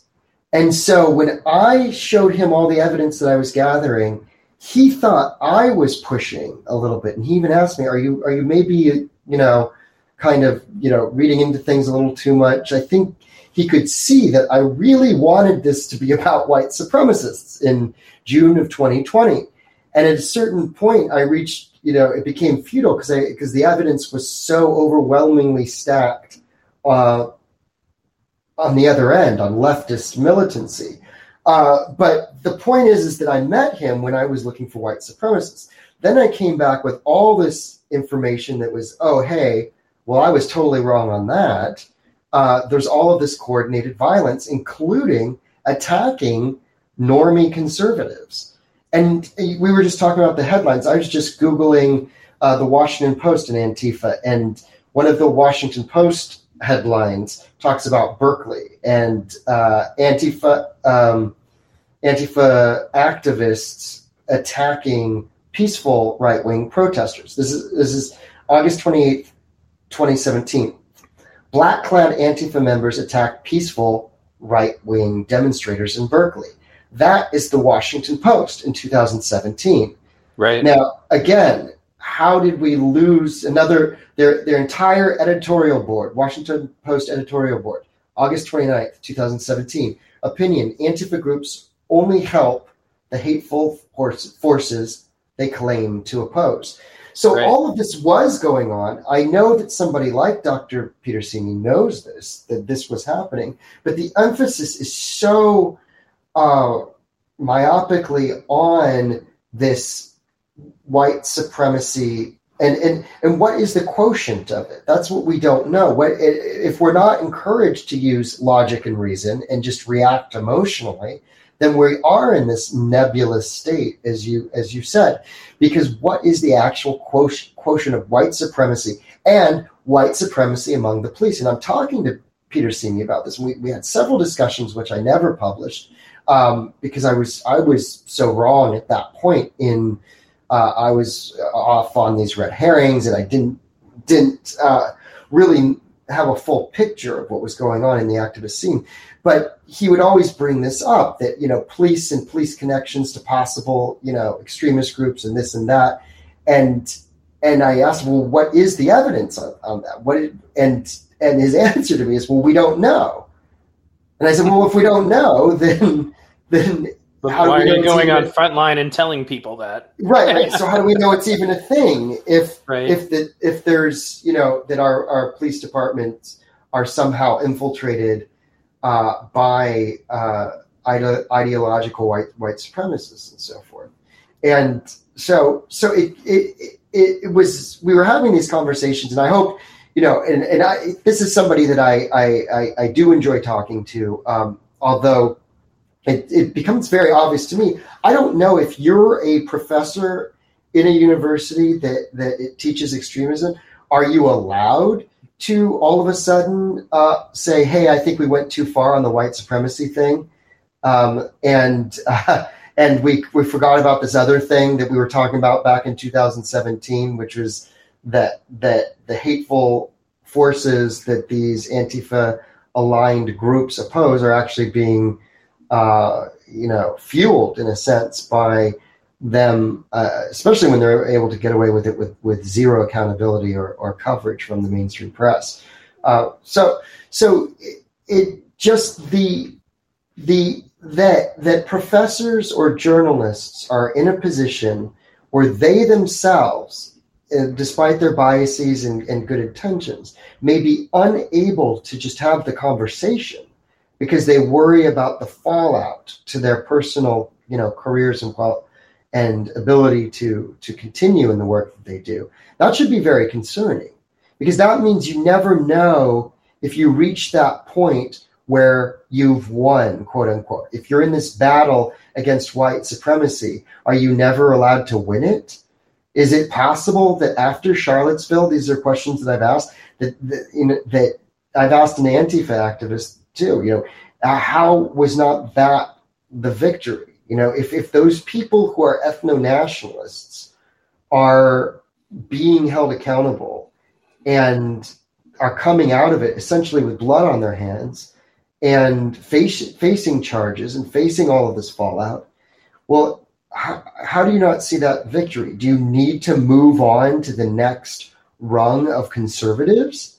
Is that is that what you really need to do to define yourselves being an anti-fascist? Is to choose and cast another fascist to be against? Or are you willing to see that you've won against the fascists and then bring you know people under a larger tent of anti-fascism and being being uh, uh, against uh, anti-fascism in another way. Uh, moderation, in some ways, is the best is the best uh, antidote to extremism and extreme, you know, any kind of you know definable fascism. Well, and I think the uh, point that you made specifically about how it can't ever end, um, I, I would definitely want to comment on that. Go ahead and finish what you were going to say.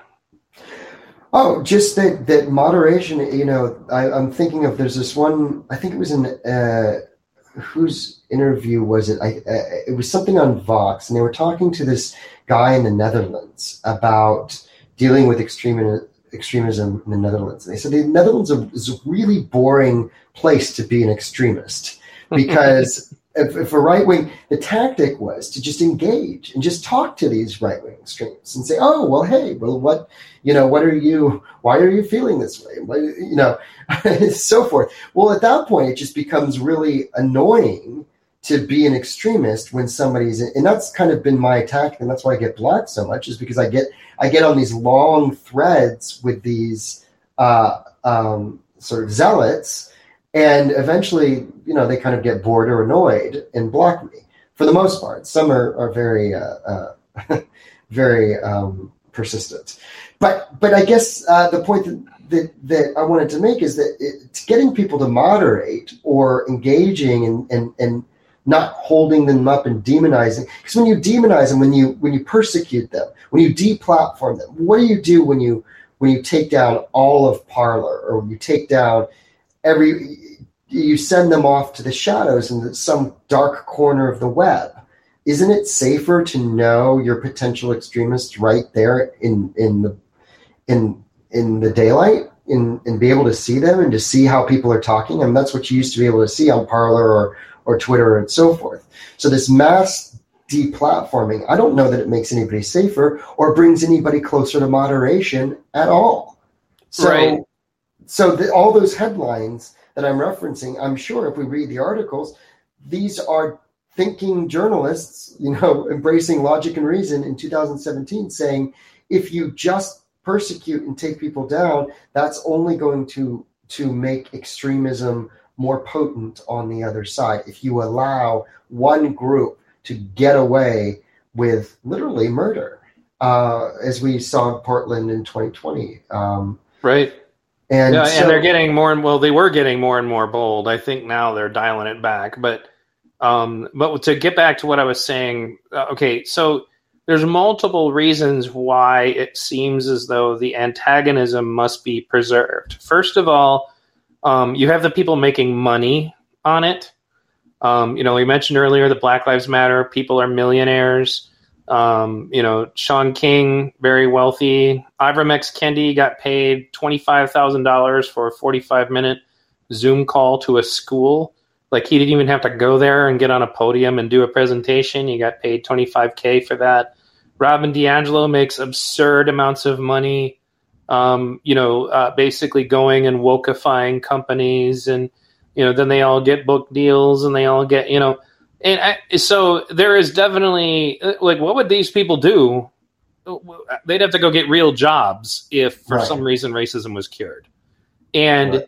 the the people that i see get um, broiled up into the anti-fascism part of it like i mean the, so i don't know if you know who oh, i'm gonna forget the guy's name um, he does like these videos where he's talking at the camera and he's like in the dark and um, he did this video called it's time to wake up like right after Trump lost the election. And, you know, he said that Antifa are not terrorists. They are anti fascists who only exist right now because of fascist Trump supporters.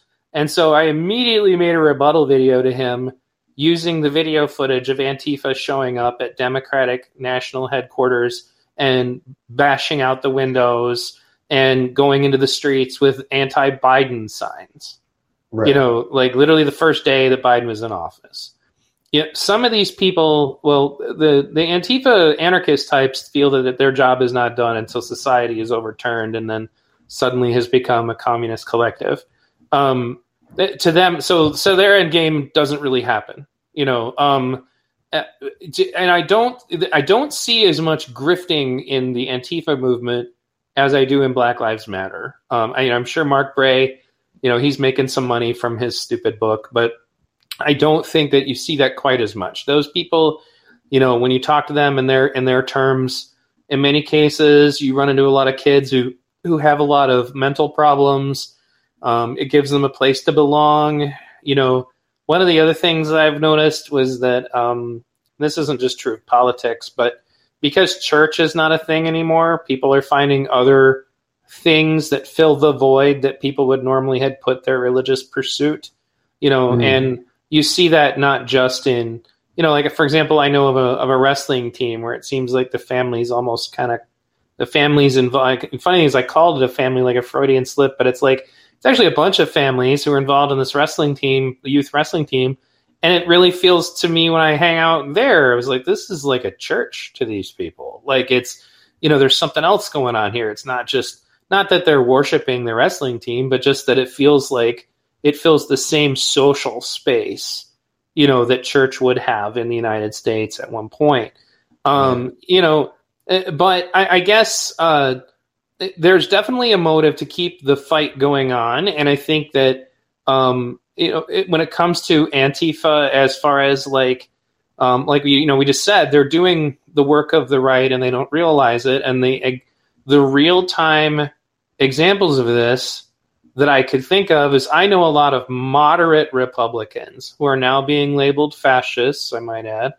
You know, these are people who maybe not even like might have even not voted for Trump. Like they just didn't want to vote for Hillary. Like, you know, like just normal Republicans who are being labeled fascists, you know, but they are people who would have been aghast at the idea of federal troops going and rounding up violent protesters and then shipping them off to some secret prison, who are now more and more comfortable with that idea. And they only get more and more comfortable with it the more ridiculous Antifa and the militant parts of Black Lives Matter behave. And, you know, that's why those of us from 2008 who were paying attention to things like, say, the Patriot Act are going, hmm. I'm like, you guys don't realize that basically what you're doing at this point, and they're getting away with it right now. For whatever reason, leftist extremism is invisible. Um, but you know, if if in the event that they ever decide that they they've you know that they're done with the useful idiots, just like um, you know Stalin and his useful idiots, or uh, Adolf Hitler killing off his brown shirts. You know, um, th- when they're done with you and they don't have any need of you anymore, then you're going to be out of the, you're going to be out of the way. They need to make the common person more and more comfortable with the notion that anybody who violently protests, you know, should be treated as a terrorist and, and thrown off somewhere. You know, that's the only effect that I've seen. Nobody.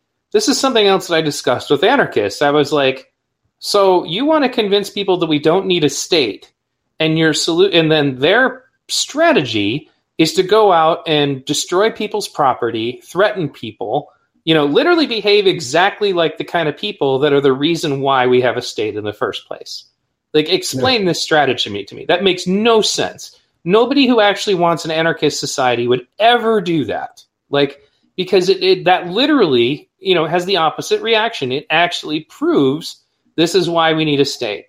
And that's why it just seems so ridiculous. Now, I want to get onto this January 6th thing a bit, um, was just mostly just to point out that it's another example of the desperate need of the boogeyman. That's why I was bringing up the war on terror. The war on terror would have had you believe that we were in dire threat of another 9 11 at any moment. And I mean, if you remember the color coded system and all that, where they're like, we are currently an orange level terrorism threat, you know. Right, um, and right. I'm not saying that terrorism isn't an issue. It's just that it first of all they needed to demonize Middle Eastern people, Middle Eastern people, so that we can justify going to war in their countries. You know, in the and it was a knee jerk reaction that had a purpose. I think that demonizing the police is a knee jerk reaction in a similar vein, um, and I think that uh, the characterization of anybody who is patriotic. Now, what I would connect that to is um, I don't know if you've ever studied Yuri Bezmenov, but he was a KGB um, defector who came to the United States to warn us about um, the fact that the Soviet Union had already made efforts to try to destabilize our country. This was like back in the 80s. And ironically, a lot of the stuff that he said was going to happen happened, particularly when it comes to the infiltration of our education systems um, the infiltration of our news, you know, to just kind of become more and more communist friendly as time goes on. You know, um, but you know, basically there is a need to demonize patriotism itself. And that was actually one of the nails in the coffin for me with Antifa was that they beat up a Bernie supporter because he had an American flag. You know, like that if that, why are we doing that? Well the reason why is as yuri pointed out as a former kgb officer whose job it was was to destabilize countries patriotism is the cure. Making people proud of their country and wanting to come together under the flag is the cure for all of these destabilizing things and that's why they need to demonize it that's why they need to label it as fascism because if people actually started saying let's come together as americans and make our society better th- then that actually will undo a lot of the things that they're doing. And that's why they demonize it. When it comes to what goes on at the Capitol, like, I, you know, I've watched a crazy amount of footage because that's how I investigate things. And I look at things in the raw. I, I really don't, for example, like, you know, I watch some of Andy Ngo's clips. I take a lot of them with the understanding that Andy Ngo kind of has a certain slant on things he's looking for, you know, but at the same time, you know, so does Loder and so does like so many of these other people. But I just try to watch the raw footage. In many cases, there's plenty you can learn from just watching the raw footage, and you don't need to read anybody's spin on it. You don't need to listen to anybody's spin on it. And even on my own show, I just say, this is what I think I see. You guys, you know, react any way you want. And I try to use as much raw footage as possible. It's also why I'm not monetized because you can't be monetized to show a lot of the footage I show. But the, the point is, is when it came to January 6th, they really were desperate to have some kind of cognitive, or not, I'm sorry, not cognitive, like um, material proof of the of the white supremacist Trump MAGA hat wearing racist boogeyman. And January 6th gave them that. And they're trying to milk it dry until they kill the cow. And and the reason for that is that the reality of it just doesn't add up. You know, like I I know Trump supporters. One of the reasons why you probably saw so few Proud Proud Boys, and one of the reasons why frequently the Proud Boys you don't they don't show up because they can't get the numbers is the reality is is there is not an enormous amount of support for lawless activism on the part of most of the people that I interact with on the right. I'm not saying that there are people who don't want to do that. There are certainly people who talk about it on the internet, you know, or say that they might like to do something. But the truth is, is most of these people have jobs and families and can't afford to go to jail. You know, it's just that simple. That whereas the Antifa kids, aside from the fact like you you brought up the lawyers threatening you, there's something weird that goes on with the prosecutors in Portland, you know, and a lot of these places just let these people go. You know, like uh, the prosecutor in the Kyle Rittenhouse case. You know, I actually gave them the information that led to the arrest of the first shooter. He was let off on a thousand dollar bond and they they haven't pushed forward anything on prosecuting him for his part in what led to those shootings. Really? Yeah, and he's not prosecuting any of the damn rioters. You know, he's not prosecuting any of the arsonists. I mean, it's starting to slowly happen, but he has a different priority. That would be the kid who, you know, shot people to defend himself because that's the public case that he thinks he's going to make his career out of, even though he's been looking like a total moron in court. So I, I hope it doesn't turn into anything. Go ahead and give the person. Point. The person, uh, just to be clear, that uh, that fires the first shot. Uh, it was shown in an, actually in a New York Times piece where they uh, had a gunfire expert listening and could hear that the first shots that ring out are distinctly different from the long gun uh, that Rittenhouse fires. Yeah, and it's a pistol. It, it's a pistol, and it's shot up into the air Right, Joshua Ziminski. Right, right after uh, Rosenbaum and, and uh, Rittenhouse uh, run past, uh, Rosenbaum throws the bag, and a, a, shot rings out, and he fires up into the air. And in, in video, you can see the muzzle flash of of the shot being fired. Now, this, of course, uh, now it'll it'll be interesting to see how this is all uh, talked about, but from what you could tell, the first shot is fired. Rittenhouse then turns, uh, thinking, you know, perhaps that he's being fired upon. I, I, I, would expect that argument to be made, but he, you know, turns and fires on the person who is is running at him. But uh, that this it was not immediately apparent to people that this first shot is actually fired uh, by the person who you uh, have identified. Um, and uh, and my understanding is they saw video of him earlier at the gas station as well. Very tall, yep. uh, tall figure. Um, and I and I have seen that. This is all. I haven't thought about uh, Kenosha. I was up all night that night watching every single uh, live feed and put together a timeline myself. And uh, what a lot of people don't know, you know, the, the things that they don't know about Kenosha, that is, you know, obviously going to be on the top of, of the list. Another, uh, I mentioned this to you, the Black Lives Matter protest ended at 9 p.m. There is a feed by Reg Incognito, who is a, a live streamer, and he shows at sundown the uh, the Black Lives Matter uh, pro, uh, organizers saying that they're going to respect the wishes of family members and and uh, those who are. Um, it was Jacob Blake, right? That that's right. our show.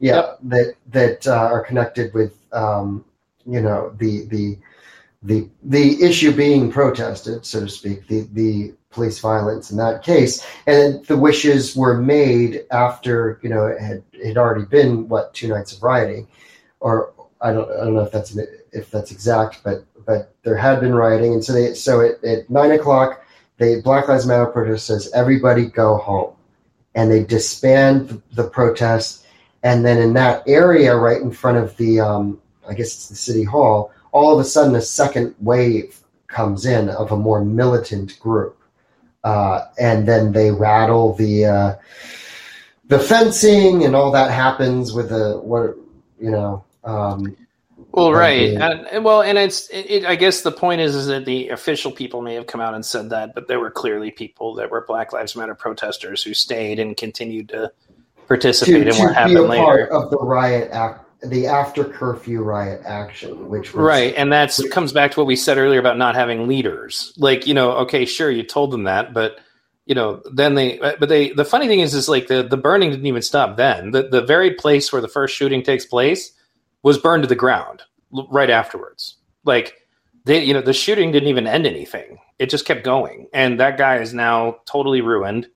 Um, you know, he lost everything he had because his insurance company weaseled out of compensating him under the guise that it's domestic terrorism, so they don't cover it.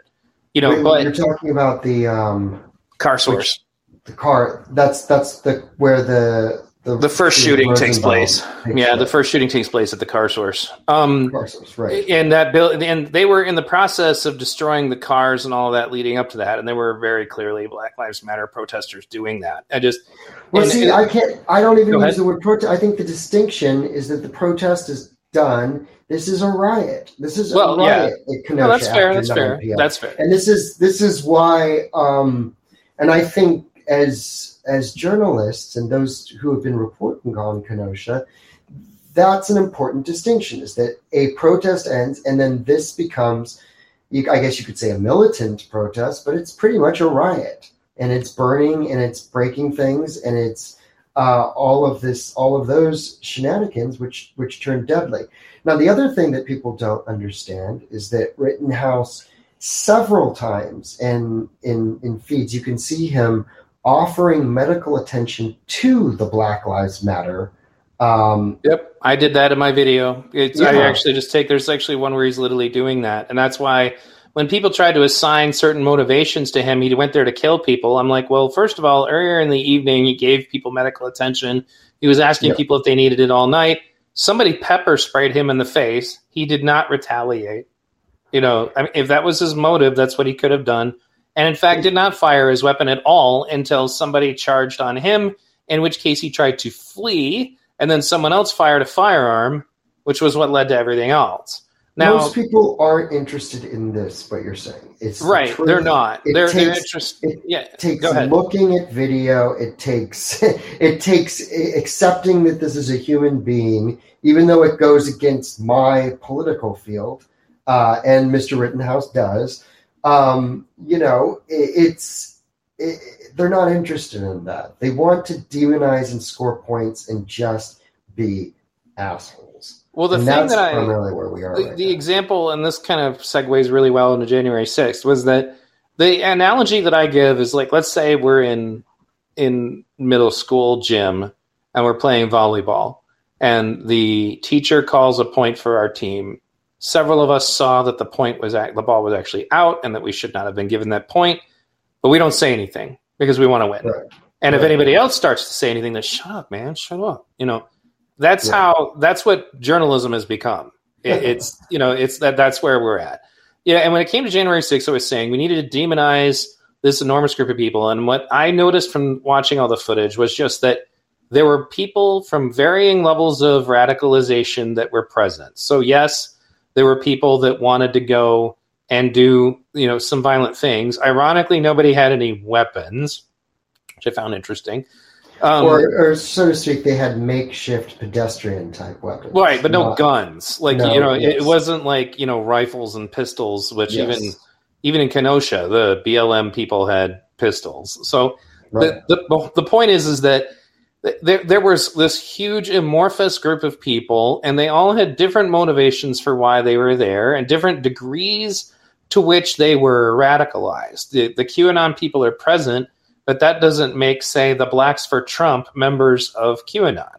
You know, and the Blacks for Trump and their presence, and the fact that I've literally never ever seen anybody in the Trump movement be anything but accepting to the Blacks for Trump movement and appreciative of it, I might add. You know, and ironically, when I think it was, it might have been the New York Times, somebody was doing a very biased documentary about January 6th. It was one of the major outlets. And I saw some footage I hadn't seen before of the tunnel fight, is what I call it, you know, where a black man had been rendered unconscious in their conflict with the police trying to get into this tunnel. And the his fellow rioters very carefully and with great care picked him up and carried him away to make sure he was safe, you know, just like a soldier would in a fight. And I'm like, where's the white supremacy here? Because if that kid, you know, that guy fell over unconscious in front of like actual neo Nazis, they would have taken the opportunity to step on his head. They certainly wouldn't be helping him out. I, I think that it's entirely possible that there were some racist people who showed up but nothing it, that was another thing is like um, I, I listened to the live feed specifically because i knew that something was going to happen the day that trump gave that speech and i knew also that people would mischaracterize him to some degree and he does openly say i hope that some of you will be going to the capitol to peacefully and patriotically let our voices be heard that's what the guy said that particular quote doesn't get any airplay. Nobody ever goes back to it. It's it's just it was important for them also to try to connect the whole thing to Trump because they've been trying to boogeyman him as having this enormous power and being involved in every level of all of the right wing extremism. That's why, like when it came up during the debates, he doesn't even know who the Proud Boys are. He doesn't know who the Boogaloo Boys are. He doesn't know who these organizations are. It's not even on his. It's not even in his radar. This no, does not mean I don't think he's a great guy. Go ahead. Go ahead. No, I would just object a little. I, I'm I I am pretty sure that uh, that to me that came off a little disingenuous. And, and here's the thing about Trump, because I do, you know, credit Trump's leadership as being the the glue that held everything together uh, for the what what was you know billed in his words as wild protest. So so I do attribute uh, January 6th to Trump. Uh, that was what unified everybody that, that was there. I think that uh, that you're talking about. I think it's the second debate between Biden and Trump, in which he he sort of infamously says, "Proud Boy, stand back, stand by," right? Yeah, uh, and he, so, he looked at them and said, "Fine, pick a group. What are they?" Like that's yeah, Proud Boys stand back and stand by. So he doesn't not know who they are. The other thing is, is that you know Roger Stone has not been. Um, I think there's still more that we're going to hear as far as Roger Stone's involvement. I mean, we're just it's it's it's hard because all this stuff gets muddled and you can't tell what's what is droning on and and what is actually relevant. Right. But you know, Roger Stone has this connection with the Proud Boys that he was essentially Enrique Tarrio's mentor, and um, and I've interviewed and spoken to, though it's not published because it ultimately, you know, would work against me getting guests, is what I realized. I had this inter- interview right. with Enrique Tarrio, but I, I did interview and I only released it for a short time when he was arrested because I found it to be newsworthy um, yet I still there's a lot that um, you know I would even I would even as a journalist interview him again. But but some interesting notes. He considers Roger Stone his mentor. When you would call his cell phone, you would get Roger Stone's voice if Tarrio was not to pick up. The outgoing message was Roger Stone saying, "This is Roger Stone. You've reached Enrique Tarrio's phone." Uh, so, so there's, so there's all of these weird kind of tidbits as far well, as. and know. I feel I need to clarify. I'm not saying that Trump is some kind benevolent soul who is, you know, I, I do think he expected there to be some really loud people. Um, I don't think necessarily that it was in, his in, intention that they would go into the Capitol and like you know string people up. I don't think that's. I don't think he even.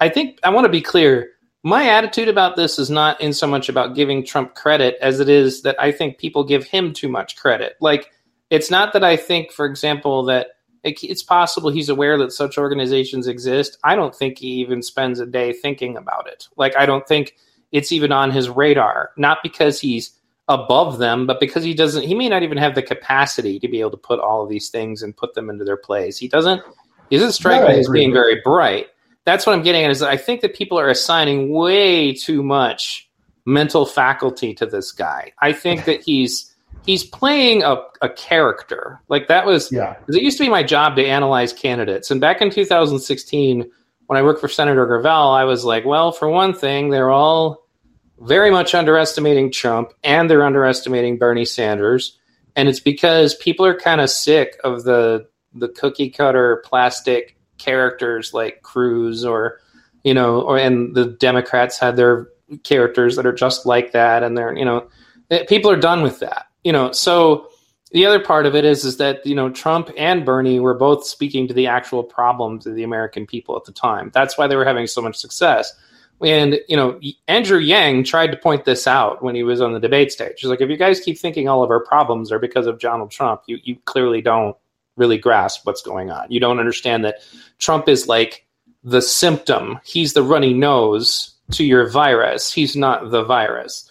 You know, um, and I guess before I go too far on that, I just wanted to clarify that I, I it's not about me thinking that you know, I, think it's more about him just not really fully getting what was going to go down. I don't think he expected yeah. it to go as far as it did. But it also doesn't change the fact that it comes back down to there were plenty of people, and I came across footage of this, who were there just to peacefully protest, to do exactly oh, yeah. what he said. Yeah. You know, like, and then they thought that's what they were supposed to do. And then there were other people. In fact, there's there's a scene I remember where there were Trump supporters going, "What the hell are you doing?" to this guy who was like bashing um, like down some windows. Like they were trying to stop him. The problem, this was another thing when I'm watching all this footage of January 6th, is it's a really big place. So like there's so many different entrances. And and so that's what allowed the the stupid, like inaccurate um the cops just let them in nonsense to happen. Then I went and watched the tunnel battle. Just the video that I watched went on for like 45 minutes and it looked like a medieval siege you know, where these people are, right. you know, smacking at each other, shooting bear mace at each other, hitting each other with blunt weapons. I'm like, this is not the cops letting them in. Right. But, well, now the cops do let them in. On see what what people don't understand is is the scale of, and this is what what journalists have never communicated accurately because they weren't there. Most of the people who write about January the sixth weren't there at January the sixth. Right. You know, so so they're not they don't have an understanding of the scale and the scope. And and what you have to understand is when you get to the Capitol, like the lawn, you have like three football fields to go to get up to uh, the rotunda area. So it, it was massive. I described it as a like you know Coachella or some kind of music festival size crowd or arena size crowd. Imagine if you're at a basketball game, so it's like thirty to forty thousand perhaps, um, and you're trying to get through that crowd, and it's it's like being at a rock concert where you you come to total gridlock and you and you think you're not going to possibly be able to move more, but somehow you manage to burrow in a little further, and then you had to go up this sort of scaffolding, and people were going right up the scaffolding and uh, up to the you know the risers to kind of try to get up. It was all very dangerous, and then you get up to the upper terrace area now, this is just the west side. There's also an east side of the Capitol where the Oath Keepers were, where, um, you know, I think they did just let people in at one point on the east side. Oh, right. and I know they did at some right. places. That's what I was getting and, at is that there's so right. many entrances to this place. Like right. And it's just, it was massive. And there was so much going on. And, and what you said is, you know, and I had a, a conservative activist who said, Jerry, do you ever report that there were many of us there that were peacefully protesting. And I kind of said, yes, I do mention it here and there. I mean, it's, you know, let's face it though, you know, the 1,000 people or 800 people who go into the Capitol or the 1,000 to, you know, 2,000 that were insurrecting are the ones who are going to, you know, essentially dominate the headlines. You know, that's just sort of, that's just the fact of the way it is. But I, I don't know that I could call this an insurrection because I did it first, but the way it's being applied to everybody that was there that day is wrong because if only one in 30 people are insurrecting, in other words, if you have 1,000 people who are the aggressive at the point, but then you have 30,000 that aren't, or 29,000 aren't, you know, it's not, it's not accurate to define an event by, uh, you know, it's a small percentage of of what the small percentage of people are doing. Well, so what do what do ahead. you what do you call it? And this is actually brings up one of the most interesting conversations uh, about just shortly after January 6th was Peter Gelderloos, a anarchist writer who lives in Spain, who's you know from from the United States, but but has written for you know CrimethInc and It's Going Down. In an interview, he he touches on these points that you make that Trump isn't necessarily competent, that calling this a coup is is absurd. You know, from this is from an insurrectionary anarchist uh, point of view. He goes on and he says, "All right, everybody. I know this is tough to talk about because." You know, we're using terms that are near and dear to our heart. You know, like insurrection. You know, right? Um, and and then he goes on to say, you can't really call this a coup. For an actual coup, there are all these points of power that, that Trump would have had to had his pulse on, whether it's the military or the press or uh, or you know uh, Congress itself, and and essentially Trump didn't have any of them under his, his control. Right. So, that was the point I was going to make was just like, let's, and I've made this on other podcasts. Let's say we go absolutely scorched earth and the people who showed up in the Senate kill Nancy Pelosi, kill even Mike Pence We'll say they just kill everybody, right? That what is the military suddenly just going to go? Oh, okay, I guess you guys are in charge now. Like you know, is right. the Pentagon everybody else just going to fall in line? Because the there are still the right, yeah, yeah. So, there are still people in Congress saying we were that close to losing our democracy. No, right. you weren't. Like even if the worst things happened, that's not what would have happened. Like that's exactly. Right. And that's and, the that's the point that Gelderloos, you know, this anarchist makes that that you know Trump didn't have his his pulse on any of those points of power. You know, he didn't he didn't have that. Uh, so to call it a coup is disingenuous. Uh, and and he says uh, what's funny is that he pivots then into wokeism. He says we do know what to call this. It was a white riot. and, right. Of course yeah. it is yes, a white riot. Yes. No, uh, well, I, but I, do call. I do ahead, call it the Capitol riot. I do call it the Capitol riot. I do. Right, it was at the, the Capitol. There's riot. no question. But no, I. Yeah. But they, they needed it to be about racism because then they could not talk about the valid concerns that Trump supporters have.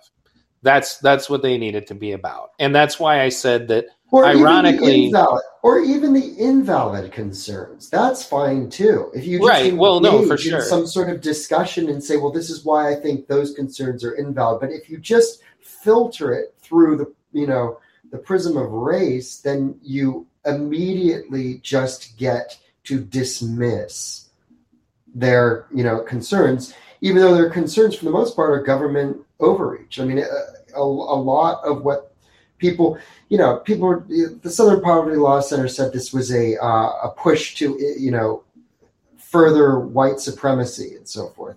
Well, uh, how do you say that if nobody's talking about white supremacy in that crowd? That what I heard people talking about was government overreach. Some people were talking about Antifa that and Black Lives Matter being able to do this. One sign that I saw said, "Now we revolt."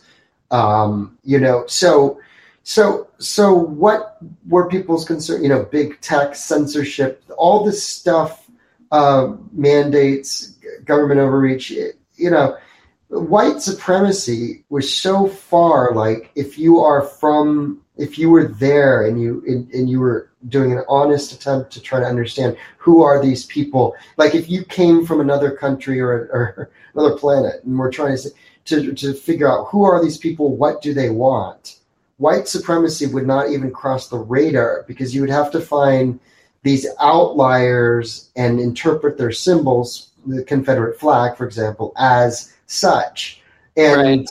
you know, and those were outliers. I never saw, you know, uh, a, a racist. And I looked for stuff like that. I was looking for guns. I was looking for uh, racist imagery. Now we do know that there is a guy with you know the the hoodie that says Camp Auschwitz and so forth, and and we know that these people exist, but how representative are they, you know, of that mass populace?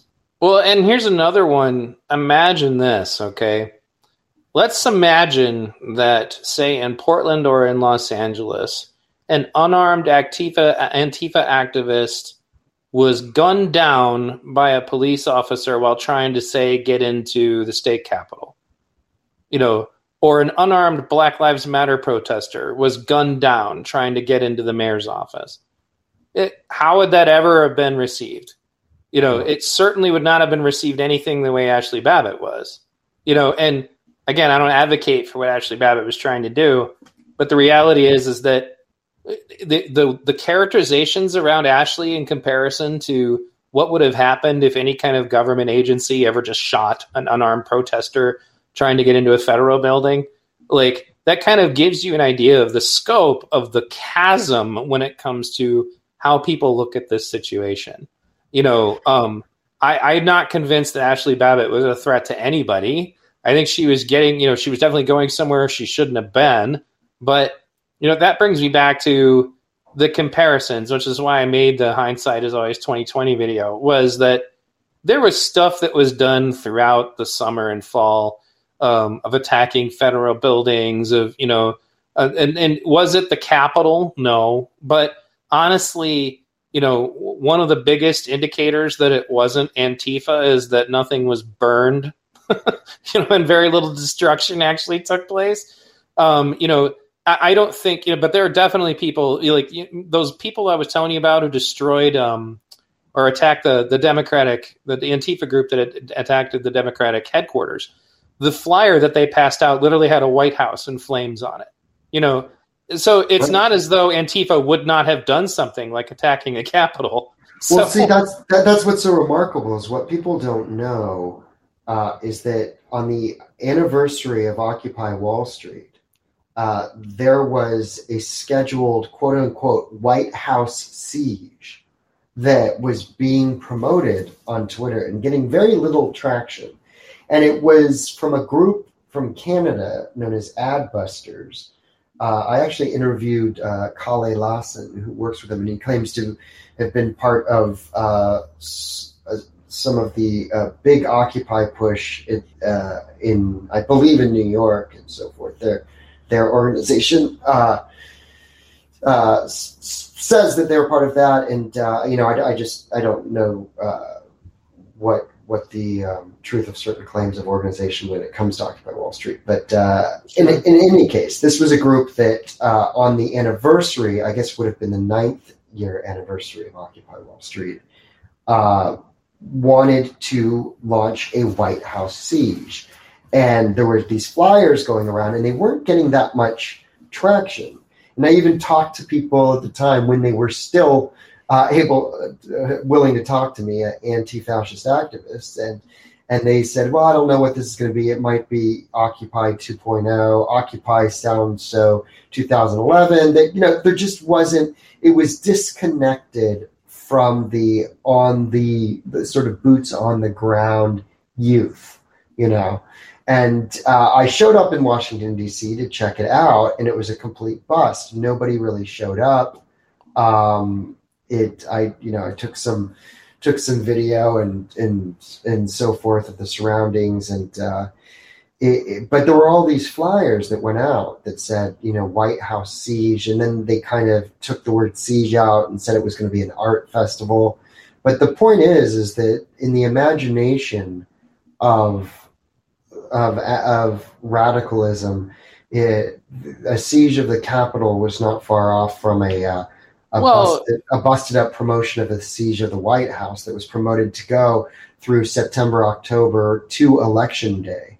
Well, especially though, like, I mean, many of the Antifa activists and Black Lives Matter activists openly stated that if Trump won the election, that there would be more riots.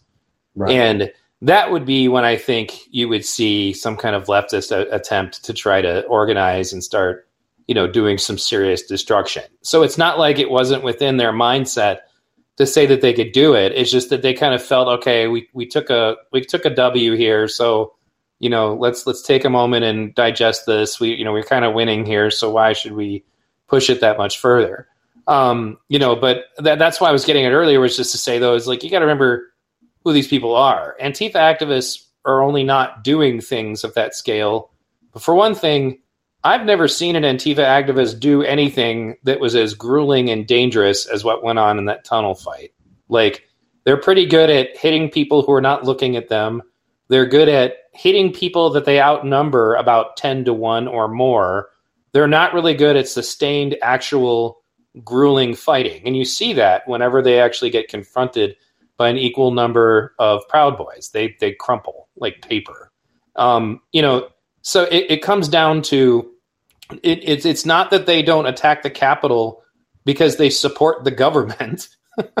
it's that they don't attack the capital because they don't have the fortitude or the resources, you know, um, or or honestly just like the gumption to actually have the balls to pull something like that off, or you the know, leadership, it, right? Or the leadership. I mean, that's I did a video once because every now and then uh, Antifa will start arguing with itself on Twitter, and they're hoping that they have you blocked. Like Antifa people will block you really quick, um, you know. And I got to watch an argument going on about what happened in Los Angeles, or no, I'm sorry, in Portland when the Proud Boys beat the crap out of them and chased them off. And it turned out that it was a a failure of communication that they they try to uh, use consensus model decision making and what they call anarchist principles um, you know, I actually, like I said earlier, I don't think consensus decision making is bad. I do think if you're going to have any kind of a um, a confrontation with somebody, I would I would not be trying to have a consensus committee meeting every time we make military decisions.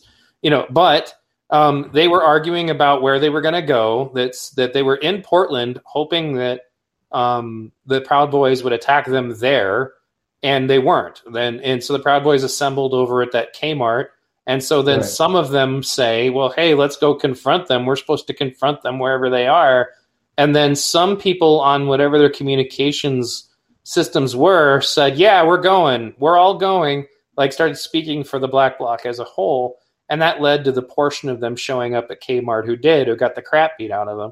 And the funny thing is, is that it still looked to me like they still outnumbered the Proud Boys that were present, but they weren't ready for for one thing, a group that's not afraid of them, um, a group that's prepared for them, and a group that's going to go ahead and take it to them. They do much better, you know, um, doing things like uh, attacking people who are by themselves, like they did at the Wi Spa, you know, in situations like that. And that's one of the other reasons why I kind of laugh at them. I'm like, you have no freaking clue.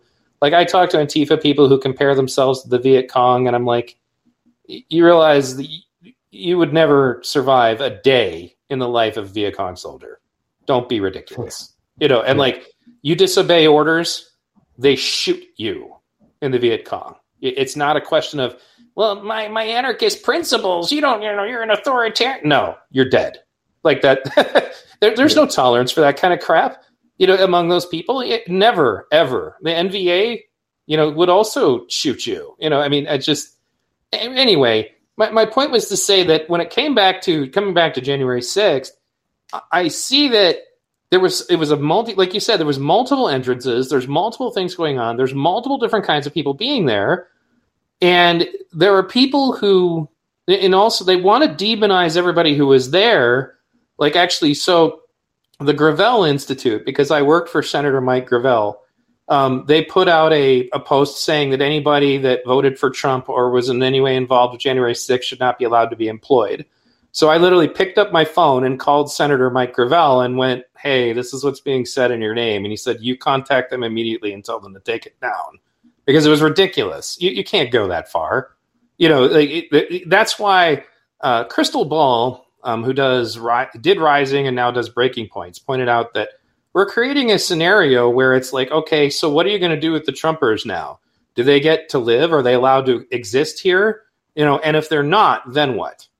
Like, you know, what are you going to do? It's like we keep creating an environment. I'm not doing the best job of articulating it, but we're creating an environment where now we can't live together. So yeah. what's next?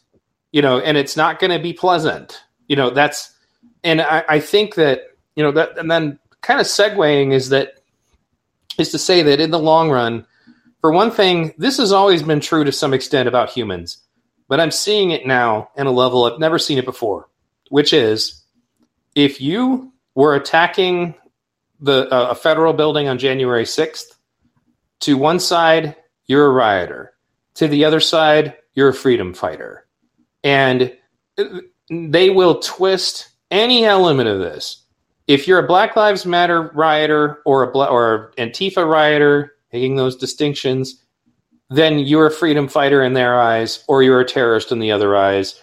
They want it always to work like that, which is why Kyle Rittenhouse is wrong for defending himself.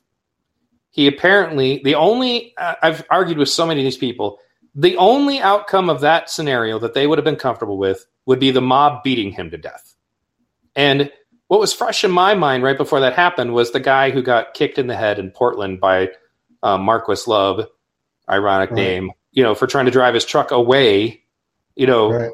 and they and brutally beat him. And that's what was going through my head was like, God, if I was that kid, I'm not freaking letting that mob take me down because I know what's happening next. You know, I, I just, but it, it doesn't matter that they attacked him first. He should have just died and he's a murderer because he killed anybody in their group. And if and the, the other the other hypocrisies. So it's acceptable. Okay, so for example, the thing that just came out is everybody's whining about the judge saying that we can't call uh, the people he shot victims. The reason you can't is because currently there's an active investigation wherein a claim of self defense is being made. So until or if Kyle Rittenhouse is is label is actually proven to be a murderer, then they're not victims. They're attackers. You know, nobody can accept that. But to them, they want, and they're totally fine with the idea that Kyle Rittenhouse's fight that he got into with a girl who had hit his sister should be admissible. Kyle Rittenhouse just being a kid talking crap about some looters and a cell phone conversation in his car should be admissible you know, and everything, you know, that they, anything that could demonize him should be admissible. But what should never be admissible to those people is we're not allowed to talk about the fact that Joseph Rosenbaum raped five boys between the ages of nine and 11 years old and not just fondled, forced, forcibly sodomized and forced them to give him oral sex. This is not a good person you know there's and they still deny that that's true. I've had to like literally pull out the court documents. You know we're not allowed to talk about that because that's not relevant to the trial. We're not allowed to talk about anthony huber having a history of domestic violence including strangulation um, and false imprisonment which is basically not allowing somebody to leave you know beating people up and that's just none of those things are allowed. And, and the reason why i'm saying this is that this should just be kind of like a a thing that two kids do to each other. You know, like they have like maybe your siblings are arguing or whatever. You know, but we are adults, and it, it's very clear that now, you know, it's one of the things that Yuri Bezmenov says about what happens to a nation that's been demoralized by Soviet like um, systems of demoralizing and destabilizing, is that people, regardless of a large quantity of information, will no longer be able to come to rational consensus and decisions that no amount of true information will matter anymore. And that really rung with me because that's exactly what it's like talking in the Twitterverse you're talking about. That's exactly what it's like on Facebook. And you can get people to back off a little bit, but the reality is is that somebody has a vested interest in, you know, in getting us to fight each other and in a way that is dehumanizing you know that's why when you know we talk about mob justice like they say they want to abolish the police and just have community justice. Well they'd have killed kyle rittenhouse. You know community justice to me well the image that pops into my head is like say the lynching of a black man who may have looked at a white woman. You know it's like the community cannot be just trusted to do enact community justice. You know but they would have been just fine with you know people killing kyle rittenhouse you know, but Kyle Rittenhouse, you know, it, it, the other side, you know, it, they they also said cruel things that I think were above it. You know, some of the right wingers have said some pretty terrible stuff. Like I wouldn't be making memes about Anthony Huber dying. Like they made like skate or die memes, for example, that were a reference to an old skateboard video game, things like that. You know, and I guess what I was just, you know, to cap off what I was getting at before I start rambling would just be to say that we are now to the point where the polarization, the volleyball game cheating is at a maximum level. And I hope that people who are life, left or right recognize that this is a threat to the fabric of society. It's not just about your Republican or your Democrat. It, it's about if we cannot even have semi rational conversations wherein we talk to each other in good faith, the future of our society as a whole is in dire jeopardy because at that point we stop being human beings and we start being animals. And that's what you get in the mob. And that's that's exactly what, what we've been seeing. And so as we look ahead, I can only hope that more conversations happen and uh, happen across more platforms so that people can understand uh, how their buttons are being pushed, how how they are being uh, essentially how the engagement, how the algorithm is seeking that engagement. We're getting some discussion about it when it comes to Facebook, but now look at Twitter, look at all of these uh, different platforms that uh, exploit outrage and get you to engage on content ultimately that is very simplistic and that demonizes your political adversaries. Right. No, I agree with you wholeheartedly. Um, and uh, this has been a fantastic conversation, Jay Lee. And um, where can people check out your work? Well, uh, I'm on a, taking a little downtime right now, and, and, that's mainly because the scene has kind of gone a little cold uh, in LA, which which is good. Uh, but on Twitter at J Lee Quinn in the media tab, you can see there's a long history of what I have recorded over uh, the last year and change. And uh, also, I do still have uh, content up on publicreport.org. But actually, YouTube is a good place because that's where I do my podcast. So youtube.com slash unblocked live. YouTube.com slash unblocked live. I call Unblocked Live the anti polarization podcast. Awesome. Well, I like that name for sure. Maybe I should come on and be a guest sometime, and we can do some anti-polarizing. Um, we can talk a little bit more. That would be great. yeah, for sure. We had a great talk today. Um, so it. Thank you guys for tuning into V Radio. If this is your first time checking me out, please check out my archives. Um, there'll be other podcasts like this one listed. I have briefer shows. I have shows that are just YouTube like video oriented, where I put together footage to kind of tell a story. So, for example, like my uh, documentary, uh, the Kyle Rittenhouse incident. Um, that's one of my longer form videos where I really get down to the timelines and try to analyze what took place. Um, I do not expect, nor would I want you to agree with everything I say. It's actually part of my story that you know what I want people to do is to be able to engage with people that maybe they don't agree with, and be able to glean from you know their insight the things that they do agree with. Um, that used to be something that we valued in this country, and now we don't. Um, you know, and that needs to change for the sake of the future of society. Uh, so, once again, thank you for tuning in to V Radio. And if you can, consider supporting me on Patreon or PayPal or Subscribestar. You can find all of those links and the links to my social media at v dash or v hyphen radio dot us. Thanks again, everybody.